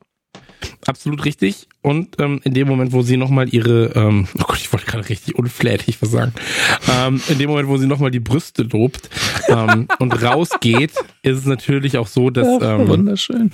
dass man merkt, dass Rebecca sich doch über dieses Kompliment sehr freut. Ja, und weil sie dann lacht, ne? So, weil Keeley auch sagt, so, ey, hätte ich diese, hätte ich die Dinger und dieses Foto, so, das wäre überall im Netz. Ich hätte es jedem gezeigt und du hast es, du hast, du hast es gestoppt, davon, dass gedruckt wird. In einer anderen Pers- also in einer anderen Position, wenn es nicht dieses äh, Szenario mit der Scheidung gewesen wäre, wäre es ja auch ein gewisses Zeichen von Stärke gewesen zu sagen, ne, ich, es muss nicht jeder sehen, wie toll ich aussehe. Also, ja. Man ja, ist, ja, ist ja auch, wie gesagt, was, aber das ist ja dann. Ja, ist auch was Privates das, am Ende. Na, das ist, das ist dann ja auch charakterabhängig, und ähm, zu einer Keeley würde es passen, zu der Position, die Rebecca bekleidet, dann eher nicht. Ne? Ja, so. bei, bei Keeley ist es ja auch ein Teil ihres Berufs tatsächlich. Von daher, ähm, ich, also, ich sag mal so, ich glaube, sie hätte die, ähm, den Eingriff in die Privatsphäre auch nicht geschätzt, aber gleichzeitig wäre sie halt so, ey, das Bild sieht so gut aus, dann macht mal. Ja. So. Zu den Brüsten zur Grundschule. Genau, ähm, wir sind in der Grundschule. Fantastische Einstellung, weil Trent auch auf den Schulbänken in der Sporthalle sitzt, m- zwischen all den kleinen Kids. Und ähm, der Schuldirektor reinkommt und sagt, hey, wir haben heute ganz besondere Gäste, ähm, weiten Weg gekommen. Und hier ist äh, der neue Trainer unseres Fußballvereins, hier ist Ted Lasso. Nee, er sagt Ed Lasso. Und er sagt, glaube ich, auch Lasso. Also Lasso. Richtig schön britisch. Äh, und das spricht jetzt auch wieder für Ted, äh, dass er hier überhaupt kein Ego hat. Weder korrigiert er ihn, noch fühlt er sich dadurch irgendwie schlecht behandelt, zumindest nicht sichtlich. Und sehr, sehr schnell abgibt, nachdem er noch einmal einen Wanker kassiert von einem der Kinder, ähm, äh, sehr, sehr schnell erweist, Roy Kent ist hier die quasi die ähm, äh, Währung, mit der ich hier hausieren gehen kann, stellt ihn schnell vor und kriegt dafür auch einen Applaus. Und äh, jetzt, das sind die Punkte, wo die Welt von Ted Lasso auf eine Art und Weise unrealistisch ist, die mich nicht stört, weil hier wird ständig geflucht, insbesondere natürlich von Roy, der dann auch wirklich sagt, let's go outside and have a proper fuck about. Wo ich ja wirklich, das, ich habe noch nie fuck about gehört. Ich habe es natürlich auch verstanden, äh, im Kontext einfach, aber es klingt so schön, und aber von Grundschülern, dass er dann null Ärger für bekommt, ist einfach irgendwie komplett unrealistisch. Aber ich akzeptiere ja, es. Ja, ja, absolut. Wobei man sagen muss, auch da ist es wieder so, ähm, ein Ted hätte dafür Ärger bekommen, ein Roy wahrscheinlich nicht. Es geht dann wieder um die Stellung, um die Position, um das, wie man sich sowieso gibt. Ja, ähm, ich mag ich mag viel mehr den ersten Satz, den äh, Roy sagt, nämlich ähm, never been much for public speaking or mhm. school. so. ähm, ist natürlich auch was, was man nicht in also, der Schule sagt. Den, den, den, Roy, noch, den Roy gesagt hat. Ich glaube, das ist aus Versehen Ted gesagt. Also genau, genau den, den, den Roy sagt. Ähm, und hattet ihr das mal, dass äh, Sportler aus eurer Region in die Aula kamen? Weil wir hatten das mal. Einmal kann ich mich dran erinnern. Nee, hatten wir nicht, aber ich liegt vielleicht auch daran, dass wir nicht so viele Sportler hatten, die dann irgendwie bekannt gewesen okay, ja, wären gut. bei uns. Wir hatten zweimal Politiker da. Ähm, aber ich finde es halt seltsam, oder innerhalb der Welt von Ted Lasso ist, akzeptiere ich es, aber Roy sagt das, den Kinder applaudieren, und der Rektor verzieht nicht mal die Miene, der lächelt die ganze Zeit. Ich denke mir so, dass er da wenigstens ein bisschen neutraler geguckt hätte, wenn der gerade einfach hardcore geflucht hat, nachdem er gesagt hat, dass Schule nicht so wichtig ist, halte ich halt für ein bisschen unrealistisch, bin ich ehrlich. Egal wie cool der Rektor sein will, ähm, das ist seltsam. Ja, aber auch da möchte ich daran erinnern, als wir mit Radio Nukular live in Kirchen aufgetreten sind, ähm, was wir gesagt haben und ob das danach trotzdem der Pfarrer zu uns kam und meinte, coole Show. Ja, das, das, ähm, das war absurd. Äh, Grüße. Also deswegen, äh, man, manchmal sind Dinge halt so, wie sie sind. Ähm, und nicht ganz erklärbar, weil ich dachte, er kommt zu uns und wir kriegen den Ärger unseres Lebens und wir werden hochkant rausgeschmissen, noch in der Hälfte der Show. Aber ähm, wir müssen uns das nächste Mal einfach mehr anstrengen. Ich, ich, ich, ich, ich, ich werde mir Mühe geben. Ich weiß nicht, ob ich, ich weiß nicht, was ich noch machen soll. Nürnberg war schon alles, was ich tun konnte. Aber äh, ja, dann hast du auch mehr gemacht, als irgendwie angebracht war. Absolut richtig. Aber ich wollte gucken, wie weit es geht. Naja, auf jeden Fall ähm, ist es so, dass, äh, dass, dass, dass es dann halt eben rausgeht, ne? Und ähm, dann wird ein bisschen Fußball gespielt, wird ein bisschen gezockt. Und ähm, ich weiß noch, als wir damals Besuch hatten, wir hatten äh, Besuch von den Krefeld Pinguinen, also von den vom Eishockey-Team. Und ähm, das ist quasi das aus der Nachbarschaft gewesen oder aus der Nachbarstadt. Und das war wirklich wie so ein, weiß ich nicht, das war das war, das war einfach ein ganz, ganz, äh, als wenn der Papst auf einmal auf die Schule käme. So. Und ähm, ich habe da was gewonnen an dem Tag, weil die haben äh, Freikarten für Spiele verlost. Und ich, ich ich mache mir halt nichts aus Eishockey, ne, so. Und ähm, da war halt dann, ich weiß, will, dann kann ich das auf dem Schulhof haben. Wirklich, wenn ich jetzt eine Hauptschule, wenn ich eine Sprungelei will, dann, dann geht das auch so. Ähm, nee, weil man musste Fragen beantworten und ähm, ich wusste die Antwort nur wegen eines Videospiels, weil es gab Wayne Gretzky Eishockey und dann mm. hieß es so, ja, wer ist denn der beste Eishockeyspieler der Welt? Und dann habe ich aufgezeigt und meinte so, Wayne Gretzky. Und dann so, ja, richtig, du hast zwei Karten gewonnen. Und dann war ich so, ja, geil. Und, und ich hätte es nur gewusst wegen Kevin Smith, weil der so ein großer Wayne Gretzky-Fan ist. Ja, siehst du mal. Also so, so kommt man auch dazu, ne? Keine, keine Sekunde Eishockey gesehen, aber trotzdem die, die äh, Karten bekommen. Naja. Und ich habe noch ein Trikot geschenkt bekommen danach. Aber worauf wollte ich hinaus? Aber ja, auf jeden Fall, das ist ja was Besonderes, ne? Weil, klar. Ähm, das habe ich ja auch schon mal gesagt, gerade Fußball nochmal als Breitensport noch weitaus mehr, wenn das noch das lokale Team ist, dann der Starspieler. Ähm, das bedeutet sehr, sehr, sehr, sehr viel für die Leute. Ja. Und ähm, Fußball ist halt das Einzige, was wirklich in Sachen Sport fast alle verbindet. Ja. So. Ähm, und dann auch international verbindet. Das ist eine eigene Sprache, die man da spricht. Und ähm, deswegen, ich glaube, also ich weiß von Liverpool, die machen sowas ja auch häufig. So, dass sie halt auch äh, häufiger in Kinderhospiz gehen und so weiter und so fort. Dieses ganze Make-A-Wish-Ding ist ein großes Ding. Ähm, und da sind sich die Vereine auch nicht zu schade. Die Spieler sind sich da nicht zu schade und das finde ich sehr, sehr gut. Ja, ist auch verständlich. Ich, und die Interaktionen, die jetzt folgen, also erstmal die Interaktion von Roy mit seiner Nichte, ist, ist einfach, da geht einem das Herz auf. Das ist einfach, ich glaube, es ist der Serie einfach wichtig, auch zu zeigen, dass das alles keine eindimensionalen Figuren sind. Der ist natürlich nett zu seiner Nichte. Der hat die ganz doll lieb und es ist extrem niedlich. Ähm, ja, aber auch, aber wie sie vorgestellt wird, ja. mit, mit die erste, die erste, das erste Gespräch, wo äh, Ted dann zu Roy sagt, hey, cool, dass du das machst. Und er sagt so, ja, ich mache das nur wegen meiner verdammten Nichte. Ja, ja. Und ähm, dann so, oh, cool, welche ist sie denn? Und dann zeigt sie zu ihm. Äh, da zeigt er zu ihr und sagt nur so, that fucking idiot. Ja, so. Aber da, da lernt man halt auch, vor allen Dingen, wenn man danach sieht, dass er total lieb mit ihr ist, äh, einfach wie er redet. Das ist einfach normal. Das ist, ich habe auch eine Zeit lang in der Schule irgendwie gedacht, das ist cool, wenn ich jeden Vollidioten nenne. Kam bei einigen nicht so cool an. Ich war aber total nicht so böse gemeint. Habe ich aber dann schnell wieder eingestellt, ähm, weil ich nicht Roy Kent bin wahrscheinlich. Und ähm, danach sehen wir dann aber auch, wie er mit den Kindern dann das, das ähm, der Kopfball übt. Und ich liebe das, weil er natürlich alles richtig macht. Er sagt nie was Negatives. Ähm, selbst als ein Mädel aber überhaupt nicht den Ball trifft, so, lovely, I liked it. Und du siehst mir in den ja. Augen halt an, ja, war schon scheiße, aber ist ja auch egal hier. Also spielt jetzt hier wirklich keine Rolle. Wir machen alle nur ein bisschen Spaß. Und next, Heads, next, perfect, ja. Next. Und ich mag auch, dass dann einfach Ted einmal auftaucht und dann so, ja, ich habe auch einen Kopfball gemacht. Ja. Ähm, Finde ich alles sehr, sehr, sehr, sehr, sehr, sehr gut. Also auch wieder so eine ganz kleine, ähm, ja, es ist eine super kleine Szene. Du merkst aber, dass in Roy eine gute Seele verborgen zu sein scheint. Absolut. Ähm, dann wird seine Nichte tritt natürlich dann irgendwann gegen die Ball und hat recht direkt Nasenbluten bei Ted, wo ich, wo ich daran denken musste, im, falls ihr mal Langeweile habt. Im Apple T V ha- Hauptmenü gibt es natürlich, wenn ihr auf die Folgen geht oder auf die, Sta- auf die Serie geht von Ted Lasso, einen animierten, animierten Hintergrund. Und äh, wenn ihr da einfach mal Geduld walten lasst, das ist wie früher bei D V D-Menüs, die animiert waren. Äh, da steht nämlich hinten für elf oder sieben Meter steht eine Abwehrkette. Und die Jungs halten sich natürlich alle die Hände vors Gemächt, damit die Eier nicht getroffen werden. Und Ted ist davon so ein bisschen verwirrt. Und das ist tatsächlich sehr, sehr witzig. Das dauert so drei, vier Minuten. Könnt ihr euch mal angucken. Hier kriegt er aber auf jeden Fall den Ball schon mal schmerzhaft ab, aber Gott sei Dank nur, nur in Anführungsstrichen ins Gesicht. Ach, aber das ist dann auch so konsequent durchgezogen mit der signierten Ball und direkt tropft's drauf. Das ist, ach. Ich fühle das so sehr, weil ich das ja auch bei Live-Events schon hatte, dass dann Nasenbluten irgendwann angefangen hat. Nur ohne Ball ins Gesicht. Ja, ich hatte das ja mit dem, mit dem Metallsplitter in meinem Auge, äh, in Berlin, kurz vorm so Auftritt, wo ich dann, wo ich dann gesagt habe, so, ey, eigentlich fühle ich mich nicht in der Lage, hier aufzutreten. Und ich glaube, ich habe dich auch kein einziges Mal während der Show gesehen, weil ich nicht nach rechts gucken konnte, weil es so wehgetan hat.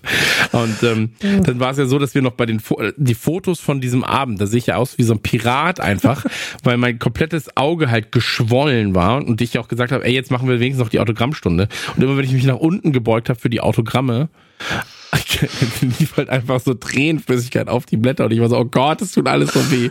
ähm, Es war ein sehr unangenehmer Moment, aber ja, man kennt's und ähm, danach gehen sie essen, gehen indisch essen und zwar ähm, beim quasi ist, ist der Schwiegervater, ne? Ich glaube, das ist der Schwiegervater von dem.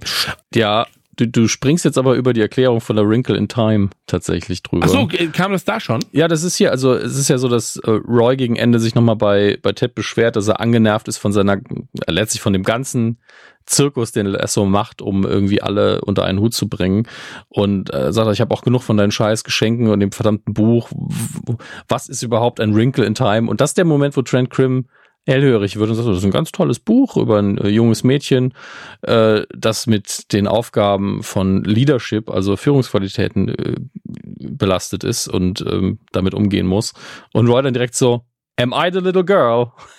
Und Ted so, I'd like you to be. Womit ja zumindest klar ist, worum es hier geht, dass äh, es wirklich um Verantwortung geht in dem Buch und er es deswegen äh, Roy geschenkt hat. Auch das relativ offensichtlich. Aber ich glaube, das ist der Moment, wo Trent so eine, vielleicht unterschwellig, ohne es selber zu merken, einen gewissen Respekt für Ted entwickelt, der äh, nicht nur auf dieser emotionalen Ebene stattfindet, sondern auf der intellektuellen. Also eigentlich ist es eine ganz gute Idee. Ich glaube, dass er damit Trent so ein bisschen abgeholt hat. Ja, aber absolut. Das alleine würde nicht ausreichen, um jetzt irgendwie eine positive, positiven Artikel zu bringen. Und dann geht's essen. Und dann ist Trent auch charmanter, finde ich. Also das, man merkt, ja, ich gehe jetzt mit dem Essen, ja, ich mache so noch meinen Job, aber wir sind ja auch nur Menschen, die jetzt gemeinsam was futtern. Und ähm, ich glaube auch, es ist der Schwiegervater, also das indische Restaurant sollte der, müsste der Schwiegervater sein des Fahrers, der Ted in der ersten Folge vom Flughafen abgeholt hat. Und ähm, ja. Was jetzt stattfindet, ist halt unter Lasso-Leuten, glaube ich, schon legendär. Also das, nichts daran hier ist ein Moment, über den wir eigentlich skippen können. Absolut. Du darfst sehr, sehr gerne anfangen, denn ähm, die beiden sitzen im indischen Restaurant, mhm. werden begrüßt und dann geht's äh, weiter. Ja, also erstmal die Tatsache, dass äh, Olli, so heißt der Fahrer, gesagt hat, okay, du bist jetzt hier, weil du mich eingeladen hast, als ich dich gefahren habe, aber ich, ich lade jeden ein, sondern dem Motto, es kommt halt nie jemand. Ne? Er mhm. macht halt immer Werbung für das Restaurant seines, seines Schwiegervaters, aber es kommt irgendwie nie einer. Ähm, und er ist der Erste, der das macht. Und jetzt stellt er ihm noch Trent vor, der, der traditionelle Satz wirklich, er stellt Trent Olli vor und Olli Trent und sagt, ja, Gratulation, ihr habt beide gerade eine coole Person kennengelernt. Das ist, das ist extrem charmant, das ist natürlich auch ein bisschen kitschig, aber so ist Ted eben. Und ähm, dann kommt so ganz casual von Trent irgendwann, sag mal, kann mir nicht vorstellen, dass es in Kansas irgendwie indisches Essen gibt. Also gutes indisches Essen. Also ich hatte noch nie indisches Essen. Hat aber vorher das Essen so bestellt, wie die Familie es essen würde. Und in der Essen halt für westliche Zungen unfassbar scharf. Ich weiß, da erzähle ich euch nichts Neues, aber ich habe eine ähnliche Erfahrung auch schon mal gemacht mit pakistanischem Essen, wo wir die einzigen weißen Personen im Restaurant waren. Das ist einfach kein Spaß. Also das ist einfach anstrengend.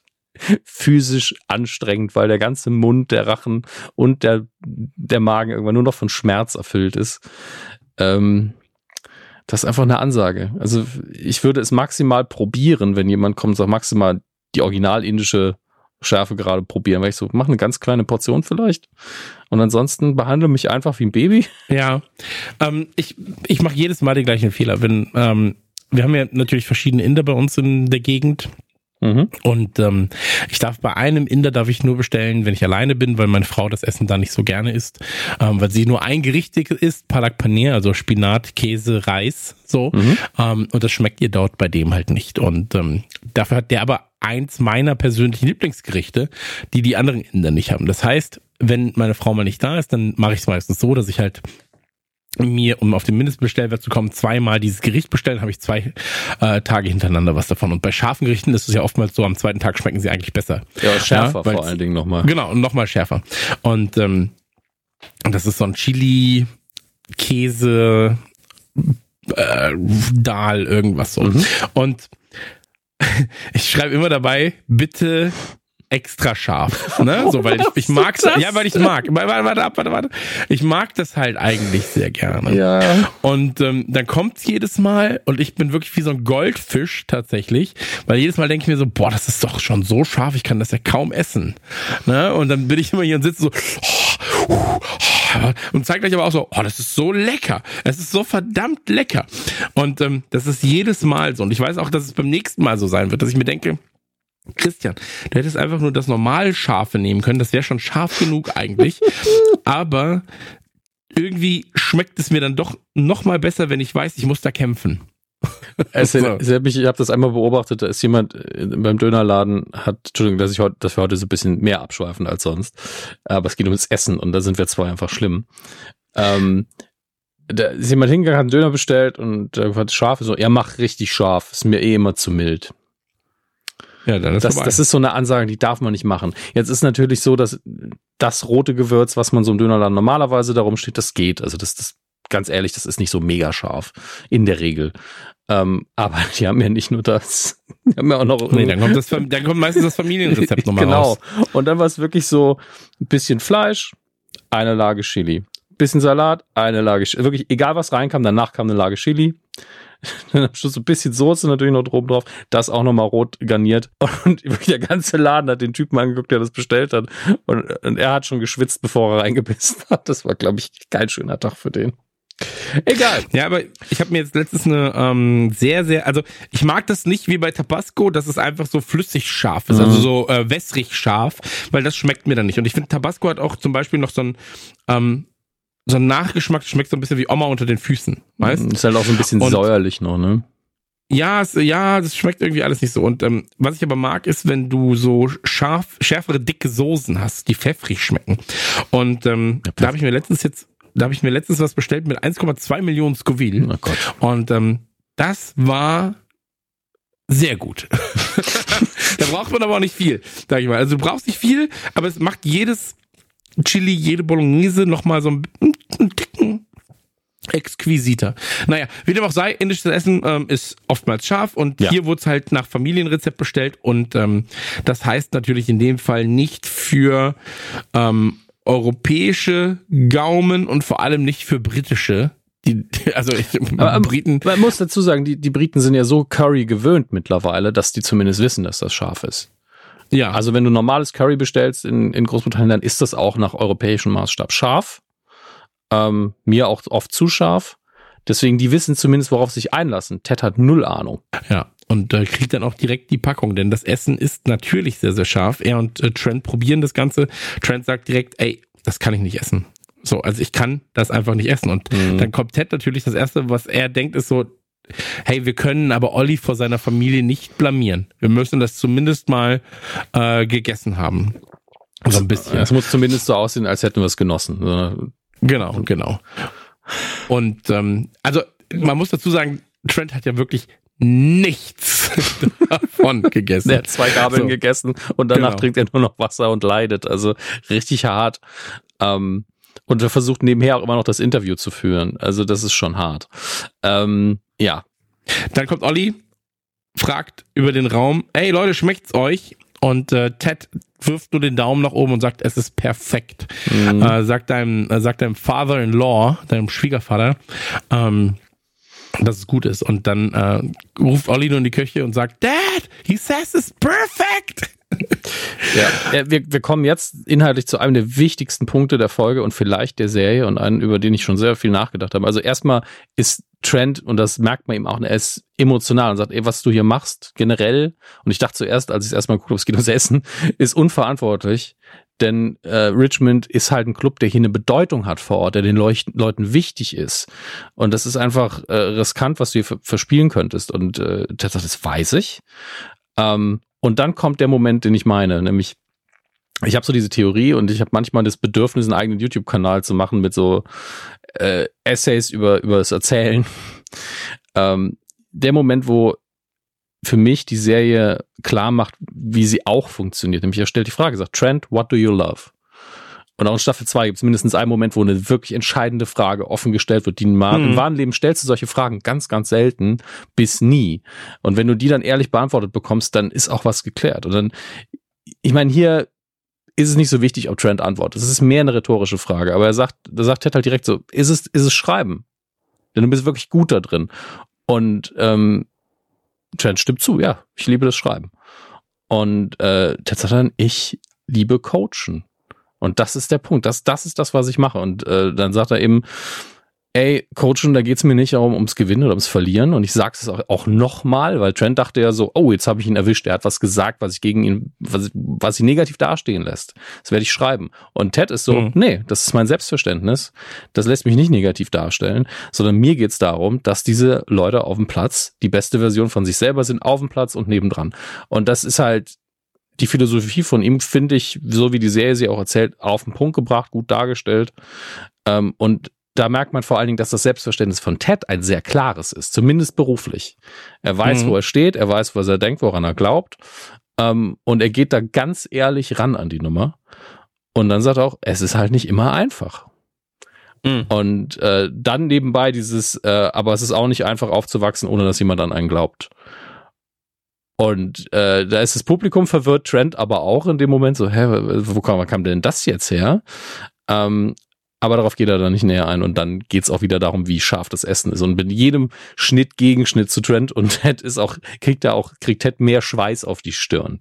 Also ähm, das läuft so parallel, läuft dieses sehr tiefe Gespräch neben diesem absoluten, also wo, wo ich das Gefühl habe, ich esse was Scharfes. Weil ich ja einfach weiß, wie sich das anfühlt, und ich sehe ihm zu, und hm. huh, äh, das lenkt so ein bisschen ab. Aber es ist eigentlich extrem wichtig, was hier passiert. Und es ist, mit den wenigen Dialogzeilen ist hier psychologisch ganz viel passiert, was ich echt immer nur feiern kann. Ähm, und am Schluss kriegt Trent aber auch noch einfach ein Kompliment und sagt, ey, ich habe echt gern meine Zeit mit dir verbracht. Und Trent versteht ihn jetzt und sagt, das meinen Sie wirklich ernst? Okay. Ja, also ich finde auch, dass dieses, das meinen Sie wirklich ernst, das ist so wichtig, mhm. ähm, weil Trent Ted versteht, weil wir Ted noch mehr verstehen, und ähm, finde ich, finde ich, finde ich ähm, mit sehr wenigen Worten sehr, sehr gut umschrieben, wie dieser Charakter funktioniert, und ähm, danach darf Ted natürlich noch mal ein bisschen was essen, und das Geilste ist natürlich, ähm, dass Olli noch mal kommt und sagt, hey, ähm, normalerweise ist ein, ein Gericht bei uns schon viel, aber weil ihr Amerikaner ja so gerne esst, hier ist noch mal was. Und ähm, ja, das ist natürlich, also du siehst es und du siehst schon so, oh, es ist rot. Und rot bedeutet meistens schon mal nichts Gutes in der indischen Küche. Zumindest nicht, wenn man wenn man nicht gerne scharf ist. Also was ich, und, was ich gelernt habe, die Farbe ist egal bei indischem Essen. Es ist meistens alles scharf. Ja, gut. um, und das, das Beste ist noch, wie Olli da steht und so dieses, dieses Geräusch macht. So, mm. Oder diese Handbewegung, so delikat, oder? Und dann so, ja, es ist weitaus mehr als, it's more, nee, it's beyond beautiful, it's hot. Aber auch allein dieses hier, probier das, aber wirklich auch noch kommandomäßig, du isst es jetzt. Also, oh, da hat er sich, also er hat sich einfach auch selber in diese Falle manövriert, muss man dazu sagen. Aber er kann halt nicht anders. Er muss da durch. Oh Gott. Und er spielt es auch sehr gut, Monsieur Sudeikis, weil er, ähm, man hat ja manchmal, wenn man scharf ist, hat man wirklich das Gefühl, dass der Schweiß einem über die Augen rollt. Und genau so blinzelt er hier auch so, oh Gott, oh Gott, es ist so heiß. Also, dass man anfängt so schnell zu blinzeln, wenn man hofft, dass dann alles kühler wird. Ja. Wunderschöne Szene, äh, auf, in jeder Hinsicht, comedymäßig, inhaltlich, erzählerisch, ganz, ganz, ganz, ganz toll. Ähm, und jetzt lösen wir nochmal eine Sache mehr auf in Sachen Roy. Wir schneiden nämlich zu ihm und seiner Nichte. Er liest hier aus A Wrinkle in Time vor. Und ich muss dazu sagen, haben wir hier, einen, wir haben eigentlich keinen Zeitsprung, aber ist schon sehr weit im Buch. Das ist für mich so ein bisschen, ja gut, wahrscheinlich, weil er, weil wir bewusst eine Stelle im Buch ähm, vorgelesen bekommen, die wichtig ist für ihn. Und er liest Na. sehr schnell. Ja, für, für ein Vorlesen beim Kind. Es ist eher so, ich lese für mich laut vor und sie ist halt auch da, ne? Ähm, ja. Aber die Stimme ist schon sehr, ähm, nicht seine übliche. Also schon eine Vorlesestimme, die für sie gedacht ist, denke ich. Ey, ich finde das so toll, Vorlesestimmen. Mhm. Also, das ist sowas, sowas Cooles, das werde ich mir auch nicht nehmen lassen. Also, ich lese aktuell mit meinem Sohn ähm, Harry Potter mhm. und ähm, da bin ich, da, da, da spielt man natürlich auch mit Stimmen und manchmal, um ihn dann doch nochmal, wenn er so kurz vorm Einpennen ist, so, ähm, dann, dann liest man extra was falsch oder macht man nicht die Stimme. Und dann kommt man so, du musst das schon richtig lesen. Streng dich mal an, Papa. Ja, wirklich so, oh, so, Dicker, ich lese hier gerade seit einer Stunde scheiß Harry Potter. So, sei mal dankbar, dass ich überhaupt noch lese, so, ne? ähm, und ich, ich lese manchmal Namen extra falsch vor. Hermione und Ron Weasley. Naja, ähm, finde ja nicht so witzig wie ich, ehrlich gesagt. Aber in dem Fall ist es so, äh, Roy erkennt jetzt quasi, ey, er ist der Schlüssel zur Veränderung, ja, oder wie Ted gesagt hat, er ist der erste Dominostein, der fallen muss. Mhm. Und ähm, man hört ein lautes Fuck, dann sagt Phoebe, hey, das ist aber ein böses Wort. Und dann sagt er einfach nur, mind your own business, Phoebe. Dann kommt er aber zurück und gibt dann noch einen Kurs und das ist total süß. Also es ist wirklich, die Beziehung zwischen den beiden ist einfach, einfach herzerwärmend schön. Genau, und dann befinden wir uns in einer der ja, letzten Szenen schon. Mhm. Ähm, wir haben das Foto in, oder in der. Das Foto, was rede ich? Äh, wir haben das Handy in Großaufnahme, das Handy von Rebecca. Also man kann ruhig sagen iPhone, weil es ist ja auch einfach Apple, ne? Äh, und da sieht, sieht man, dass Shithead anruft. Und Shithead ist ja, wie wir wissen, eine unserer liebsten Figuren. Bitte? Der gute Higgins ja. ist es. Und äh, Higgins hat dann im Prinzip die erste ähm, Version von Trent Crimms Artikel zum Vorlesen da. Und äh, entgegen allem, was ähm, Rebecca gehofft hat, ist dieser Artikel äußerst positiv gestimmt. Ähm, ein bisschen nach dem Motto, ey, man muss ihn nicht verstehen, aber man muss ihn lieben. So. Ja. Ähm, und er weiß schon, was er tut, glauben wir. so, also, das ist, so, das ist äh, wirklich dieses, hey, als Football-Coach müssen wir nochmal gucken, mhm. aber als Mensch und als Typ, so ist das Ganze schon gar nicht so verkehrt.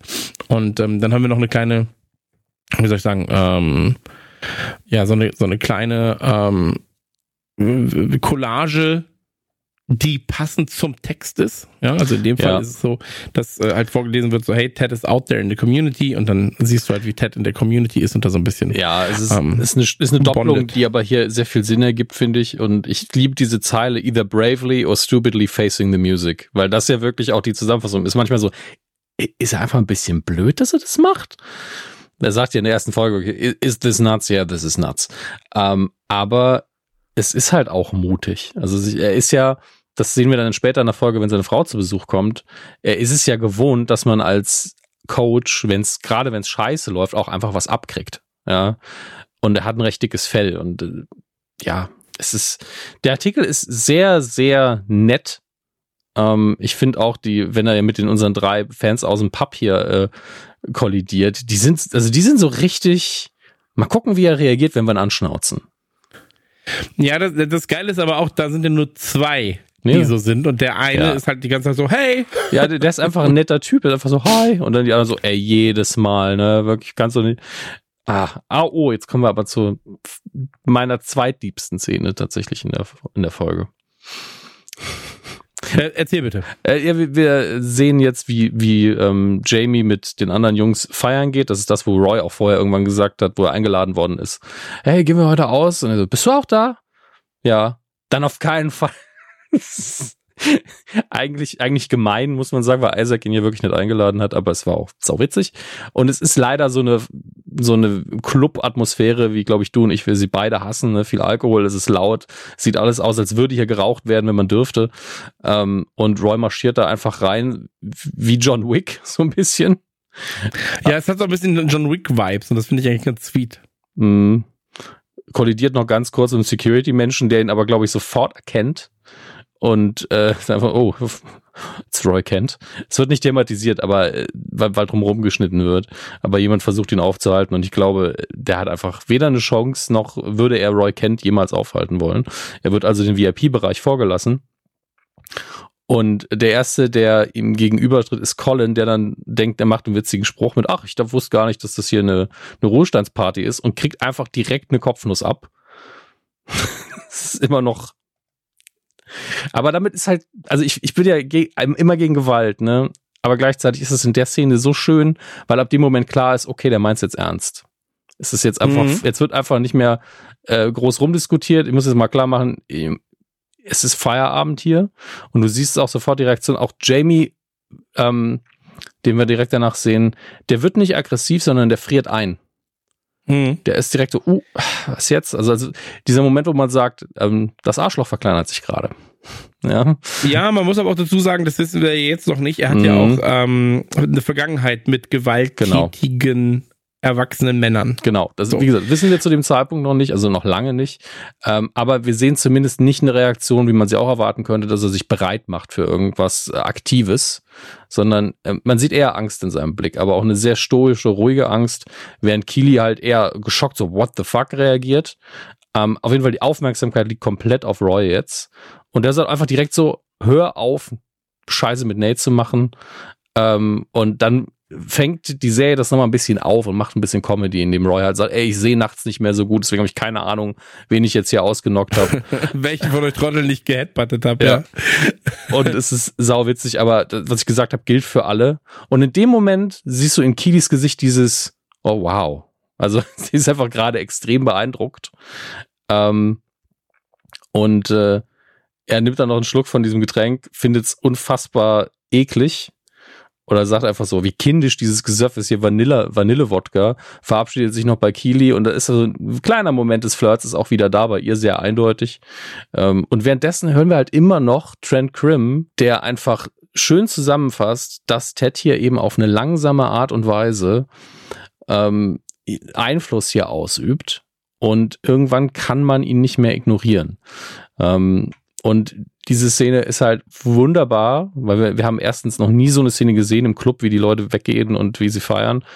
Und die Reaktionen, die Reaction-Shots sind einfach ganz, ganz toll. Auch der Kontrast, weil wir sehen ganz wenig einzelne Figuren, die auf Roy reagieren, sondern meistens sehen wir Jamie zusammen mit Keeley und Jamie, der einfach da sitzt und naja, man merkt, dass ihm das im Innersten richtig aufgewühlt hat und Keeley, die da sitzt und einfach einen Na, man könnte, wenn man irgendeinen Moment festlegen müsste, wo sie realisiert, dass sie Roy wirklich faszinierend und attraktiv und, und wirklich auf eine romantische Art und Weise toll findet, dann ist es der hier. Mhm. Und das ist in den Augen von ihr so schön angelegt, ähm, dass man, das gibt's gar keine Frage mehr. Und Jamie merkt's ja auch am Tonfall. Er guckt auch kurz nach rechts und ist so, was ist denn hier los?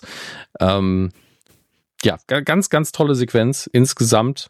Und äh, rettet sich natürlich dann vom Ernst auch wieder komplett in die Comedy, wenn Ted dann nach Hause rennt, so, oh, oh, oh, wo sind meine Schlüssel? Oh, oh, oh, oh, ich muss bestimmt gleich ganz dringend aufs Klo. Ja. Äh, ganz, ganz toll. Und bei Rebecca, ähm, der Unglaube in ihren Augen ist halt auch sehr, sehr stark. Genau, und ich glaube, der entscheidende Satz am Ende ist halt, because I can't help but root for him. Also das, was Trent schreibt. Und ähm, mhm. damit weiß Rebecca im Prinzip, dass sie das Spiel da gerade verliert. Ja, so, sie verliert das Spiel, weil, weil wenn Trent, der ja als Community-Sprachrohr ähm, agiert, ähm, gibt's, tatsächlich ist es so, dass es ähm, oftmals Journalisten sind, die ähm, sehr explizit über bestimmte Vereine berichten. Ähm, also das gibt es in Deutschland, das gibt es aber in England noch vermehrt. Und in England ist beispielsweise bei Liverpool ist James Pierce. Mhm. So. Und äh, wenn James Pierce etwas schreibt, dann hat das ein Gewicht innerhalb dieser Community. ähm, weil er halt komplett bei den Fans ist und so auch aufgefasst wird. Und ähm, so ist es halt bei Trent, und in dem Moment weiß ich halt so, ach shit, so, der ist auf der Seite, ich musste mir was anderes reinfallen lassen. Und Trent schreibt aber auch, und ich glaube, das ist auch noch ein wichtiger Satz, er sagt halt so, auch wenn ich glaube, dass Ted Lasso hier failen wird, mhm. ja, und dass ähm, Richmond peinlich in die Relegation muss, ist das gerade egal. Ja, so, und vor allen Dingen, dass er ihn weiter anfeuern wird trotzdem. Genau. Ganz wichtige Folge äh, für die Charakterentwicklung, ganz wichtige Folge aber auch ähm, für die Integration von Trent als Sprachrohr, das werden wir später auch noch häufiger haben. Mhm. Und eine ganz wichtige Folge für die Entwicklung von Roy innerhalb des ähm, Mannschaftsgefüges. Also ähm, ganz, ganz, ganz, ganz toll, was sie da in neunundzwanzig Minuten ähm, geschafft haben, was wir jetzt hier in anderthalb, fast zwei Stunden mhm. besprochen haben. Ähm, aber fantastische Folge, kein Wort zu viel, kein Wort mhm. zu wenig, und ähm, legt die Grundlage für alles, was jetzt noch kommt, weil wir auch, wir befinden uns ja quasi erst in der dritten Folge und wir wissen ja jetzt noch nicht, was in Staffel zwei und Co. passiert, ähm, offiziell, ähm, legt die Grundlage für, das sind die wichtigen Charaktere, auf die wir uns jetzt gerade mal konzentrieren. Mhm. So, und das sind halt, und das sind auch die wichtigen Beziehungen, auf die wir uns jetzt gerade konzentrieren. Und das macht die Folge fantastisch, und deswegen kriegt sie von mir beide Daumen nach oben. Ja, also ich glaube, in Staffel eins gibt es auch keine Folge, die wir irgendwie, also generell sind wir ja einfach Fans, ne? Also das ist, ja, glaube ich, jetzt also ganz, wer hier ganz kritisch ist, ja. Wer hier erwartet, wer hier hat, dass wir es zerreißen, ja, der ist hier einfach falsch. Ähm, wir bemühen uns tatsächlich immer zu gucken, passt uns irgendwas nicht, aber es ist meistens so, dass spätestens, wenn uns irgendwas nicht gefallen hat, zwei Folgen später, wir wissen, ah, das hat Sinn ergeben. Ja, ja, tatsächlich. Und ähm, wir hoffen, es bleibt so, sagen wir es so. Ja.